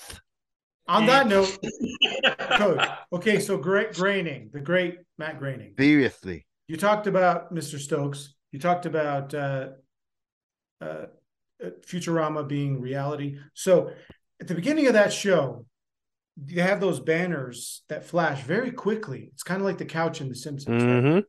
One of those says, travel to 2020 is strongly discouraged. I know, right? And I'm the like, Simpsons oh got it again, even though it's Futurama. but uh, there you know so there's that but there's also i i put in the in the in the chat right so Drederick tatum raise your hand if you know who that is. All right gen x speaking here. In the simpsons there was a character that was and there was a don king and there was a mike tyson. And mike tyson was Drederick tatum was his name which is such a cool name right? Drederick tatum and he spoke mm-hmm. like this and he was very soft spoken and he would like say things like this. And it was like it was Hey, Pat, if you're making totally fun of me, man, I'm, I'm really pissed off. spell mississippi bro. I mean, never mind. So, Oh, M I T H I T H I. oh, no. bro anyway. Oh, no. so uh anyway both 2020 is a year you don't want to visit. And, and seriously if any of us was like speaking to a time traveler traveler the first thing we would say to that motherfucker is by all means do not by any means go to 2020 am i right and futurama Yeah. predicted this Buy Dogecoin. Yeah. what was that 90 whatever it was 90 Eh, eh, early 2000s had to have been. Had to have been. So, all right, Big Zo, bring us back on track here. Before You Big Zo goes on, go to Futurama, watch Jurassic Bark. That, That, episode. Jurassic Bark. If you have a dog, you will cry. Mhm. That's all I gotta say. Thank you. Every time I watch Jurassic Bark, I cried. I showed, and it was like, if you have a dog, you will cry. Thank you, Alonso. Go ahead. Yeah, Big Zo. Okay, so again, you're Hypnotoad. You're trying to escape Iron Mike Tyson. How you doing it? Uh, first thing we eat hypnotoad. God. Shut the fuck up, dude. God damn it! Get him out of here. can we Wait. veto the ventriloquism God, he's, he's just an Yes. idiot. okay He's supposed to talk shit. So What? Ventriloquism is 100% ve- is unanimous. vetoed. shut the fuck up, man. Anyways, well, so similar to to Phelps today, I'm gonna have two scenarios. First, I'm not sure that I avoid him. Okay, is he looking to kill me or just use my toxic excretions for its effects? All right? Toxic If he just wants to hallucinate and not kill me, shit. I want him to find me. Whatever predators that are out there looking to kill me will have to get by Iron Mike first. He can take me home, feed me, get high off me, whatever. He and his tigers will protect me from whoever wants to kill me. Okay, so that's that's first, but that's always a loss because that just really means I didn't do anything. The, the, the loss is you can't say you didn't do anything. So the second thing I would do, if I have to avoid him, if he's going to kill me, or I just have to avoid him for whatever reason, I find a way to hire Kevin McBride to protect me. Now, boy. I'm going to take y'all down a little bit of memory lane here. If you don't know who Kevin McBride was, to refresh your memory, Kevin McBride and Mike Tyson fought on June 11th, 2005. Mike Tyson was supposed to win handily, but but McBride proved to be a worthy adversary. And the outcome of the fight left everyone kind of shook, you know, even more shocking than Tyson biting Evander Holyfield's ear off. Okay, because that was like, the fuck, you know, this or here, hey, okay, Tyson's supposed to win, right? Well, when the bell rang to start seventh round, Mike Tyson did not leave his stool. He quit. Kevin McBride made him quit. Mike Tyson wanted nothing more to do with McBride. So here we are 17 years later. If I'm this toad, I'm looking for Kevin McBride with the hopes that one look at him and Mike Tyson will say, No, no, I'm going to go on my merry way and go the other direction and still don't want anything to do with McBride, thus leaving me alone undisturbed. Man, actually looks sober now compared to like two hours ago when we started. if you all remember when he started drinking the Everclear, were you watching him? Yes. I was. I was laughing. He was like his head turned down. The I mean, he was he was struggling. It was like a carburetor Yeah. trying to trying to trying to take in the diesel when it's not created for diesel. All right, Big Zo, to follow up, and I'm really surprised nobody said this. Um, I'm going to go with the immediate option and take the before mentioned Pepsi Jet and run it into Iron Mike Tyson's caravan. Game over, baby. How did I get the jet? Who knows? Why did I get the jet? Who cares?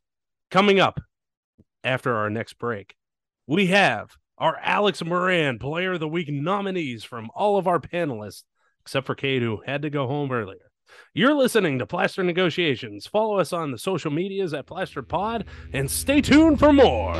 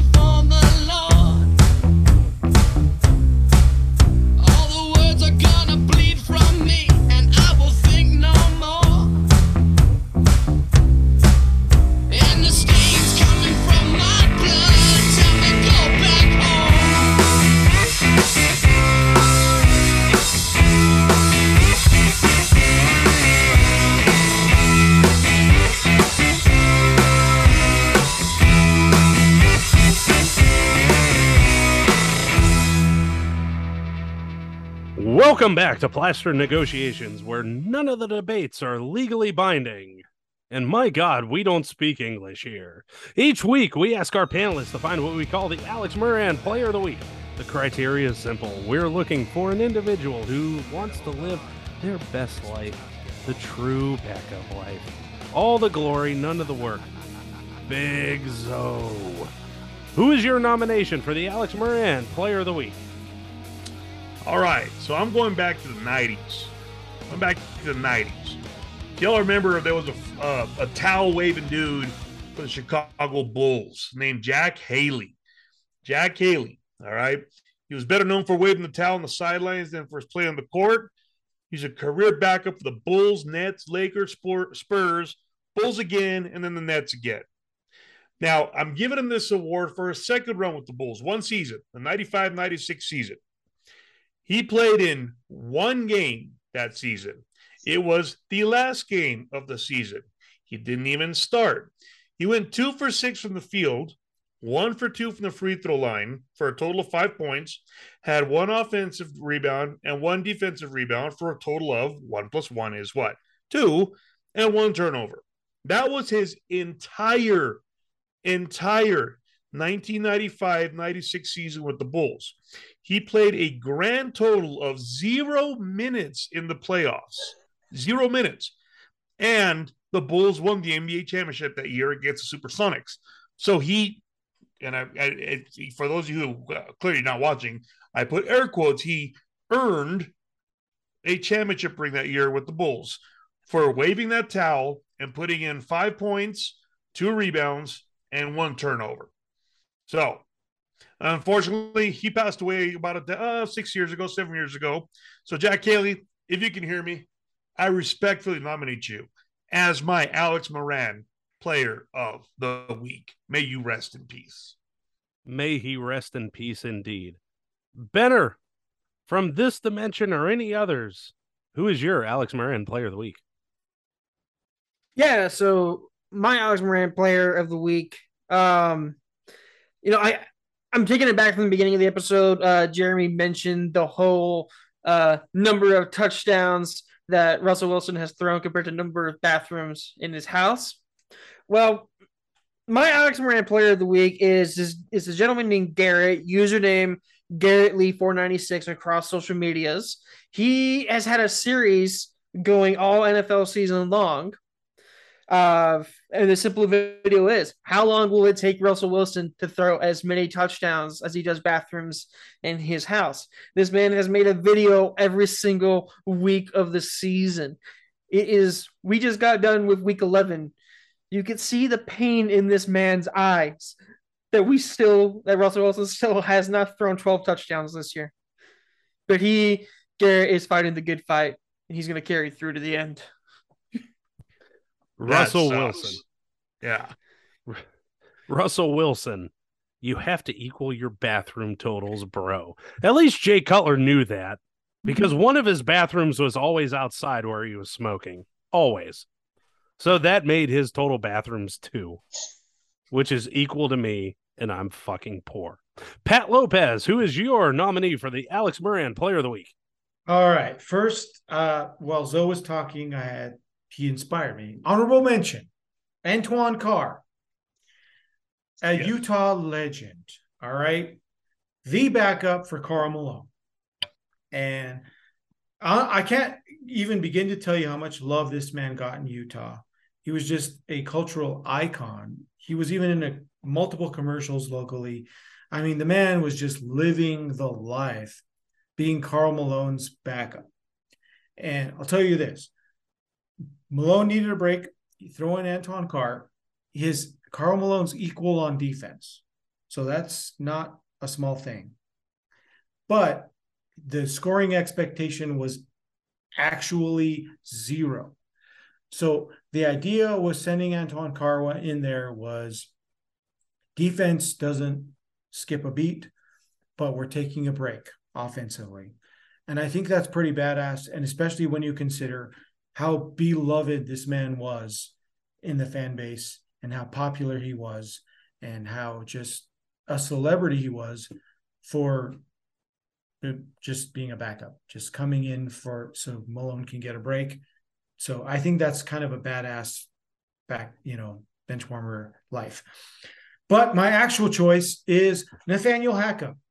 Nathaniel Hackett, the ah, yes. the um, you know backup coach because this man has hired a consultant to talk about timeouts and play calls on in critical situations. Wow. This man has delegated play calling responsibilities to the quarterbacks coach. So he essentially at this point does absolutely nothing but talk to the press and stand on the sidelines and make faces while the team absolutely implodes in front of him and take and tries to absolve any responsibility for said nightmare uh, of the offense and has delegated everything away such that he is now impervious to criticism and critiques and he can blame it all on Russ. He can blame it on his new offensive coordinator. He can blame it on his consultant. And even when the game was on the line and a terrible call was made he said we got we got the okay, the all clear to go for it, you know, to the consultant, he delegated to to the press saying, my subordinate said go for it, and therefore I did. Um, and therefore it's his responsibility. The guy I hired to make these decisions for me. And so he is the ultimate backup because he is the head coach who I'm not entirely sure what the fuck he actually does at this point. We just go back to the start of the episode for a minute where we talked about how Zach Wilson's now not even active. He's not dressing this weekend. He's the third string quarterback because he can't just say, yeah, that's on me. The Cougars Cougar milkshake aficionado. Yes. His mom is a cougar. Let's Milkshake. here. Lisa Yes. Wilson, if you want all of the seafood dinners, come on our show. Not on the episode that Darren's on, though, because if you're on the same episode as Darren Brooks, he's going to take you. That's not fair. I I think that would be the most fitting end to that episode with our hodgepodge of It really would. folks. But um, but Jeremy, the Dragon Wrangler, who's your nominee? So I have an honorable mention as well than my actual. So my honorable mention is Dwight Howard, who this week played his first game ever for the Taoyuan Tigers. Um, so the nine-time NBA All-Star in his first game in Taiwan had 38 points, 25 rebounds, nine assists, four blocks, which sounds great. He was a player of the game. Here's my issue with it: they had to come back from double digits down at the start of the fourth quarter because Dwight Howard was two for 10 behind the three-point arc as a guy who in his NBA career shot 23 pointers in his NBA career. Nine time All Star, 23 pointers, 10 in a game. There's a reason you have to come back. Yeah, 38 points, 25 rebounds, awesome. You don't shoot 10 three pointers. Maybe, just maybe, you're not down 10 going into the fourth quarter. But more importantly than that, my actual Alex player of the week, because as great as Dwight Howard is, I do have one that's better. So I'm going to take you guys to the UK for a minute here. So in the UK, let's think about this for a second, all right? You're a dog groomer and you're in the UK, so you've got fucked up teeth and a weird accent, which, whatever, who cares? So you get an email, that's a little bit of a weird one, and it's a woman named Susan, and Susan's reaching out about her dog named Dooley. Now, Dooley is a Burnow Doodle, which is a very weird combination of a Bernese Mountain Dog, a Chow, and a Standard Poodle. Not here nor there because it really has nothing to do with the story, but just want to give you guys context to paint the picture in your own head. So, this email essentially reads to the uh, a line of um, I'm hoping you can give my dog a haircut because I've not yet found a groomer willing to work within the parameters that I believe in. Now, you're like, all right, Dragon Wrangler, like, what fucking parameters? Like, it's a Bernese mountain dog essentially in England. It can't be that bad, right? Well, let's talk about these parameters for a minute here in the world of 2022. While I'm sure any groomer can handle the haircut, I'm having difficulty finding a groomer willing to wait for him to consent to each part of the grooming. He will consent by maintaining eye contact with you while you are working, and if he looks away, he's withdrawing his consent, and you will need to stop until he grants it again. She then goes on to say that she does not want her dog being forced to do anything psychologically uncomfortable, and therefore he should not be restrained in any way, as in leashed to a tub, forced into a cage, because that would force him to conform to humans, which is an unrealistic expectation of pets. So, my Alex Moran player of the week is this woman named Susan who doesn't understand that saying, hey, you know, I'm going to go ahead and chain you to a bathtub. Clearly, that's not an unrealistic expectation of a pet because you don't fucking chain a human to a fucking bathtub to give him a bath. How about that, Susan? How about fucking that? How about if we're going to talk about getting fucking consent from your dog? Maybe it looking away is the fact that it has the attention span of a four year old, and if it hears a fucking squirrel, it's going to look outside. How about that, Susan? So I don't have anything to say other than the fact that as I'm finishing this up, I'm looking at Joe Exotic just molesting his tiger in the corner here in El Cabra's picture, and I assume that's the kind of relationship Susan wants with her doodle. Hey, hey how, what is what is how- Zach Wilson's mom's name? Lisa Wilson. Susan. Lisa Wilson is challenging you to a fight. So You, two have need- one week. You have one week to throw down, and if you don't, if, you don't, No, Lisa Wilson gets your dog. gets your dog, you lose by forfeit, and your record, official record. We, we keep official record. This isn't amateur boxing here. It's called You're the Cougar oh Count. Yeah, you're 0 1, and you're the last ranked person in the ring and in WBC and, and everything. In the Cougar So- Count rankings. Yeah, well, I I mean, we don't even know if Susan's a cougar. I mean, for all we know, she's a fucking bear. So Come on. Like mother, like son. I don't know that. Well, I mean, Lisa, but Susan's the lady with the dog in England. It's called learned behavior, Mr. Wilson. Anyway, my question is how do three breeds, three breeds, not four, not two, not an even number, an odd number, have the kind Five of is inter- outright. how thou shalt count to one, thou shalt ca- I mean, how do three breeds have the kind of intercourse that leads to one offspring? Anyway, I don't know. My dog is four different breeds of dog. So, four is an even number. Four is an even number, Mr. Stocz. well, so, you know, I guess two, you know, Yeah. basset hounds just look and say, hey, and then that's it. I don't know. Dog orgy is the answer. Dog orgy. Oh, my goodness.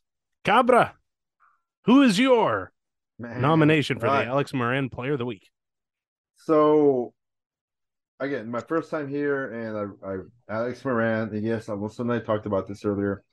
So I was like, okay, this is something, and I know if Alonso and I we talked about it, if it was either a month ago or five years ago, but we talked about him. His name was Brian.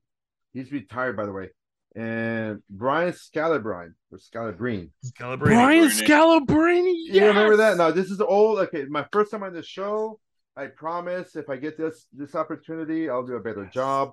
But You can't do a was- better job. You That- picked that- the that goat. guy was okay. He got a ring with Boston, Yes. 2007, 2008. Now people were making fun of him. It's like, okay, this white guy, you suck. I can beat you. And he was like, bring it. Let's play up to 11. Let's bring it. He played. People challenged him. And I, I, I, I swear to God, Alonso, you're the one who told me you showed me on YouTube or something. He beat everybody. People were like, I challenge you. You suck. You're on the bench for Boston. All right, let's play. This guy averaged 15 points in college at USC. I cannot, I will never average 15 points in college at freaking Southern Union Community College, which is down the road here in Opelika, Alabama. But people, he go up there and he's like, I think, long story short, he just, people challenge him on the radio shows that let's play. I'm 43. I'm going to retire. I'm going to quit, whatever. High school kids, I'm going to, I can beat you. All right, let's play. Let's play up to 11. A bunch of kids, 11 0, 11 0, 11 1, 11 2, 11 1. He beat everybody. Mm-hmm. And to quote him, I think okay, he was on a championship team, and I forgot which one it was. But one of the NBA players said, "You don't suck." yeah, I mean, you're not going to score 40 points, but you don't suck. You know Yeah. I'm talking about? Like uh, oh, any any of us here could challenge, and, and Alonso is probably the best basketball player out, out of this group. He'll lose 11-0 because this guy, Brian Scalabrine. If you know who I who I'm talking about, you know what I'm talking about. Oh, Yeah, well, up in up in New England, we know who Brian Scalabrine fucking is, baby. Santo Santo Brian. Not only that, but that, that he actually told someone, "I am closer to the to LeBron than you are to me," and they didn't believe. it. And, but he's right. I mean, you know, 32 teams, 15, 15 players in a roster, 480 players total. and he made bank. He, he here we are still working. He's like, yeah, I made whatever one two million a year, whether more. Yeah. I mean, whatever. Brian Scalabrine, salute. That is a good one. Salute To the fucking white goat, Brian Scala fucking Brini. Let's go. The White Mamba, baby. The White I Mamba. love he that was actually dude. called the, the White Mamba. I love that fucking guy. He's so good. He's so good. And like in the he's now working for NESN part-time and shows up on uh NBA TV and TNT from time to time when Boston's in town uh for their games. And good lord, he is so insightful. It's incredible. It's incredible. him. He good for him. I mean, he was the goat, is the goat, and tomorrow will be the goat again. Brian Scalabrine, let's fucking go. so earlier in this show, I mentioned that I'm gonna break my one rule tonight and talk about politics. And and here's where it happens, and I, I think it's in at least a kind of fun way. Um, my nomination for the Alex Moran Players plural of the week um involves a number of attorney generals who filed a lawsuit against the Biden administration concerning student loans. The attorney generals from Arkansas, aka Arkansas, Iowa, Kansas itself, Missouri, Nebraska, and South Carolina. My grow up state, not my birth state. I'm Can I to mention that nobody in those states goes to college before you finish? Well, I think you just did, so thank you.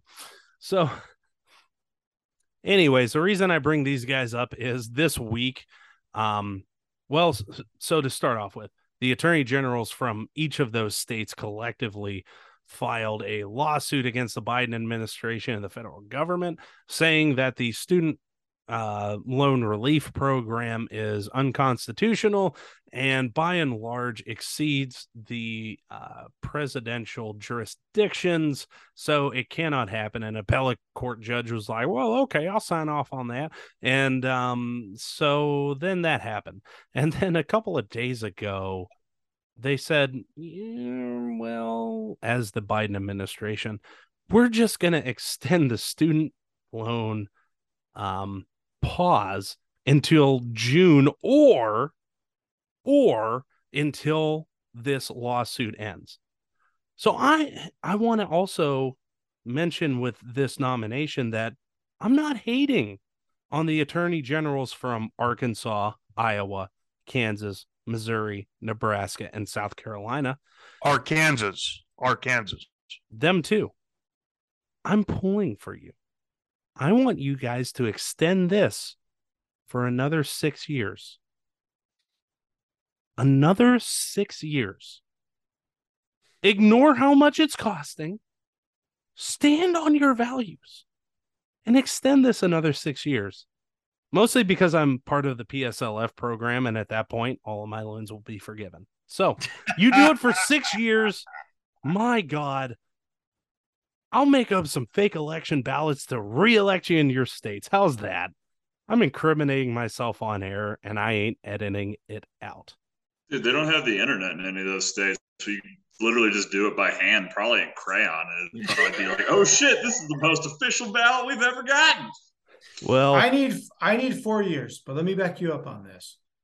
Please. So, um, look, I am not opposed to the actual values that the Republican Party claims to champion.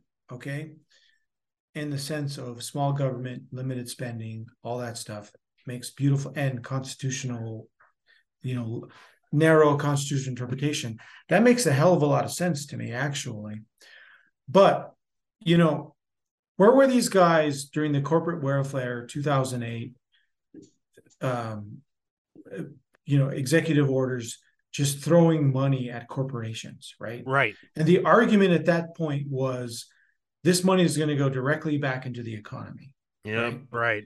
And what actually happened is the the board members and the top investors just pocketed that money. They pocketed it. They, They went on vacation. it. They went on vacations. They went on junkets and all this stuff. Yeah. From a purely capitalist perspective, all right, there is no greater way to directly invest in the economy, to directly invest and, and inject into spending, which is the capitalist ideal, than to give the common man money in his pocket. That money mm-hmm. that these student loan holders aren't going to spend on their loans, what are they going to do with that money? Are they going to invest it? Are they going to squirrel it away? Are they going to go on vacation? No, they're going to spend it immediately.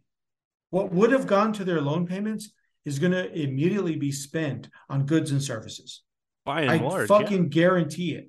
So, from a purely capitalist perspective, if you're going to just as a government entity trying to prop up your system, your philosophy, if you're going to if you're going to spend public funds injecting money into your selected system, this is the perfect vehicle for it, right? You you give student loan loan relief, it's going to take it away from investors who are going to squirrel it away. It's going to take it away from people who are going to just reinvest or or just you know you know like I said, squirrel away, literally squirrels. You know what squirrels do? yeah. If you do a corporate welfare scheme, that's what they're going to do with those funds. If you invest in student loan, if you give student loan relief, that money goes immediately into the economy. It goes direct. I mean, the only alternative is a purely socialist public works. Like, like literally, uh, on honestly, it probably invests in the GDP more than a public works thing. Seriously because public- it's absolutely direct. it's directly injected into the economy and the GDP. So I challenge that like ideals and beliefs narrative on this opposition and say to you like you are full of shit because there is no better way to directly inject public funds into the economy than student loan relief. Yeah, absolutely, man. Like, for in a weird way, the attorney generals from those states are like doing what is right, especially when we're trying to stave off a recession. Yeah. Although that was not the intent of those guys. No, It not at all. It was to own you. the libs Yeah. because we need to own the libs. And like I said, I was gonna deviate. So, anyways, I wanted to end this segment or this show with something not written in the script. I just want to go around the panel and say, hey, what are you guys thankful for? Cabra, start us off. I'm thankful for my family. You guys couldn't see, but my daughter was here. Oh, we saw. Yeah, but I know she came up, but behind the computer when she wasn't here, she was doing her thing. And for many of you, you don't know, but like when she was born, uh, from coming from Mexican family, they they pierce the ears like the day the day they're born. They're so oozing from amniotic fluid, and they're like piercing the ear. And and we and I never thought about it. I remember when she was born, like, are you gonna pierce her ears? And my wife was like, no. And there's a lot of on my mom's side negative feedback, like, oh, they're weird. In my mind, I didn't care. Number two, when my, when my daughter's ready, she's gonna pierce her ears. It's her choice, not mine. Her choice. She came up to me yesterday. She was like, "Daddy, I want to pierce my ears." Are you sure? Yes, I want. I'm ready. Okay. Today, it's not in here, but we went to Claire's and she pierced both ears. She made that choice. Nobody made it for her. She made that choice. You know, what I'm, you know I'm talking about. Now, maybe it's a clash of a culture thing, and I I never really thought about it, but I'm grateful for today. I'm very happy. She was, she's nine, and she's not a, she's not even a teenager yet. But I was like, this is a sign of you in the future being your own, you know, doing your own thing. So that's what I'm grateful for. Yeah. Thanks, Cabra. Big Zo, what are you thankful for this year? I am thankful for my family, um, uh, particularly you know y'all who who know I had a my my daughter uh, 14 weeks early last year, and she has grown. She's healthy. She's happy. Um, the doctors don't think there's like anything wrong with her, um, which is a miracle in and of itself, a blessing in and of itself. Um, thankful for great, great family, great friends. The day she was born, uh, Pat was with me. Pat Lopez was with me at the hospital. Uh, sat with me in the chapel. We prayed. We talked. Um, and I'm thankful for you for doing that. You you you allowed me to just come down. It was hard, man. That was a fucking rough day. Um, a couple years ago, we lost we lost a baby um, to to a miscarriage, and so you know I I I honestly don't know how I would have reacted had we, had we lost this one. Um, and so I was I was grateful for Pat to be there, grateful for my brother Cabra and, and my brother Julio to answer the, the, my phone calls that day. Um, for anyone who supported us, you know, and continues to support us, I'm grateful for all of you guys. Um, you know, you, you guys mean the world to me. You know, my it's my family first, you guys second. Everyone else can eat a dick. You know, so thank you guys. I, I, I really appreciate everything you guys are for me are to me, have done for me. And, um, you know, I, I just hope that I can reciprocate in kind and, um, and I'm able to be as good to you as you guys have been to me. Thank you guys. Man, Alonzo and his family have been through the fucking ringer. Um, and I really do mean the fucking ringer. So, fuck, who couldn't be thankful for you guys being around? especially young Mac. She's awesome. Baby She's Mac, great. she's freaking amazing. Pat Lopez, what are you thankful for this Thanksgiving? The theme is family, and I support that. There's two kinds of family, though.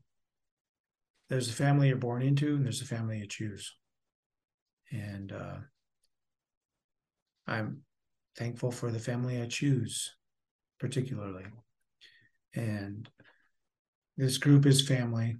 Um, and I apologize for my absence because of the intricacies of my blood family, but family I choose is these people. Um, and it's the, it's it's that right like literally we all we, are we are we are social species we're social beings and the interconnectedness is what makes us human and it's not about agreeing with each other. It's not about um, having the same opinions. It's about being there when people need each other and being there when people just need connection. Connection, and I think that's what this is. This podcast is about. It's about making connections. It's about hearing out and enjoying the community, and um, that's living. So I am thankful for family, big F, chosen, selected, friends. Um, it's it is what being human is all about, and that's what I'm thankful for.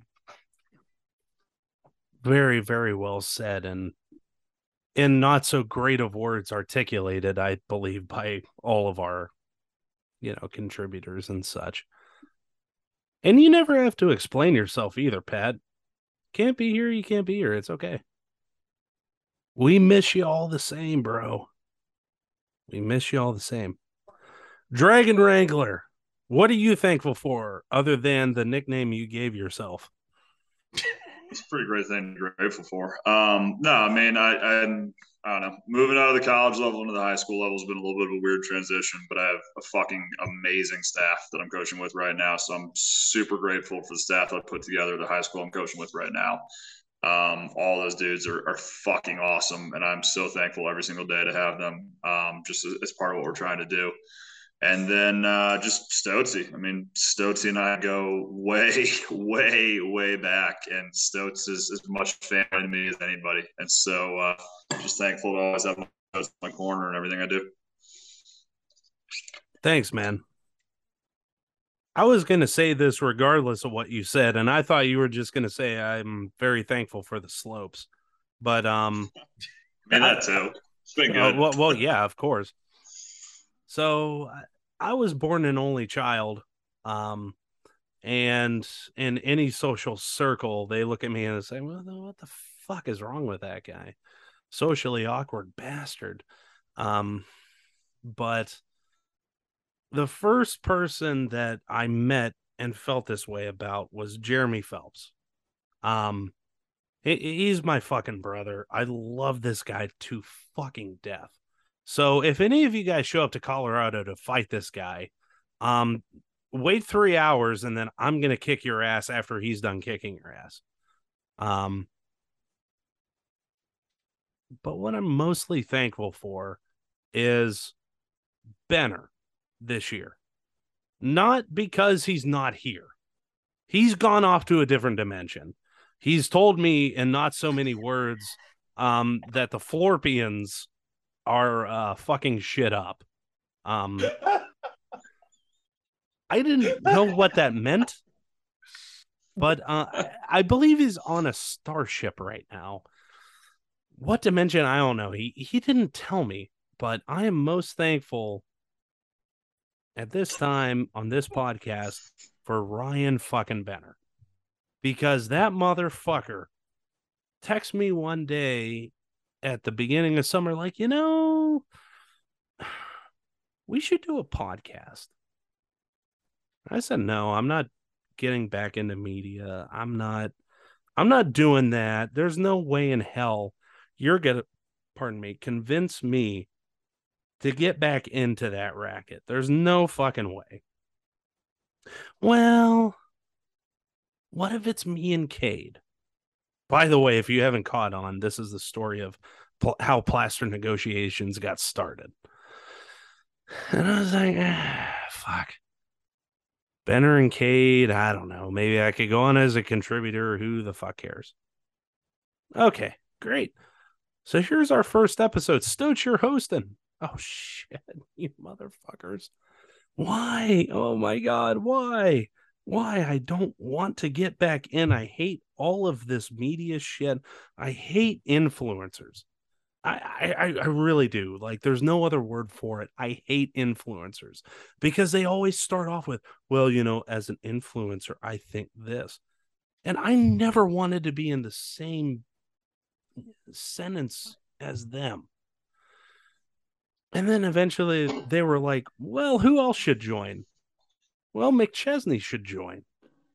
He was this awkward kid and in this class who liked hanging out with his professor. And I was like, well, fuck, this guy's going to go places. So got to bring him on. And then, you know, a couple weeks in, I thought, oh my God, Jeremy needs to come on as a guest. And then, even though he's not here now, he's stuck on full time. Same with Alonzo. Shut up, Jeremy. Same with Alonzo. He's stuck around full time. Pat Lopez comes on from time to time and gives such great insights. The thing I'm most thankful for is the people that at the end of the week, I get to open up a shit ton of beers. Okay, I have to drink some Jeppson's Malört. That fucking sucks. I'm not going to lie. Sometimes you uncork another bottle of wine. Maybe you're on three this episode. I don't know. Maybe I am. Maybe you're on four. Who knows? Don't judge. Only if you're winning. But what I'm most thankful for this year is this show and the opportunity I have to spend it with the people I love the most. And that, as they say, is that. And Cabra, goddamn, I wish I'd have known you like six months ago, brother. You would have been on so many fucking episodes, fucking shit up. It would have been great with that Thank you. I... Tiger King background, baby. I fucking love it. We That's should we I'm should change I'm on, like, we should so change his nickname from Cabra to Tiger King. How, how do you say Tiger King in uh, Spanish? Alonso. Rey de Tigres. Rey de Tigres. Rey de Tigres. Rey de Tigres. Rey de Tigres. Rey de Tigres. Pancho Francisco. Yes. King of the That's Tigers. Frank Frank. Shout out to the slopes, the secret slopes in New Mexico. Hey, Pat Which Lopez. I can what's actually Can you see my afford. Let's go, Taos. Let's fucking Ah, man. Okay. Yeah. Backgrounds are cool, but then you This can't an show New icon. Let's go. love. Okay. Whatever. Anyways, with that and all that sappy shit, go chug another beer. But after you do, we thank you for joining us for our Thanksgiving special. I know I promised a turducken, and I said it twice. Fuck off. Of plaster negotiations. And again, nothing we said was legally binding. As always, 21 means 21. Designate a driver. Drink responsibly. But above all else, be good people. On behalf of Alonzo Maestas, Patrick Maestas, aka El Cabra, Ryan Benner, Pat Lopez, J. Edgar, Cade Wilemon Jr. the 15th, Caleb R. McChesney, and that's not in the right order, Jeremy Dragon Wrangler Phelps, and myself, Mike Stocz. This has been another episode of Plastered Negotiations. Have a fantastic Thanksgiving. We'll see you on the back end of the break. And again, don't be assholes. Just be good people. For fuck's sakes.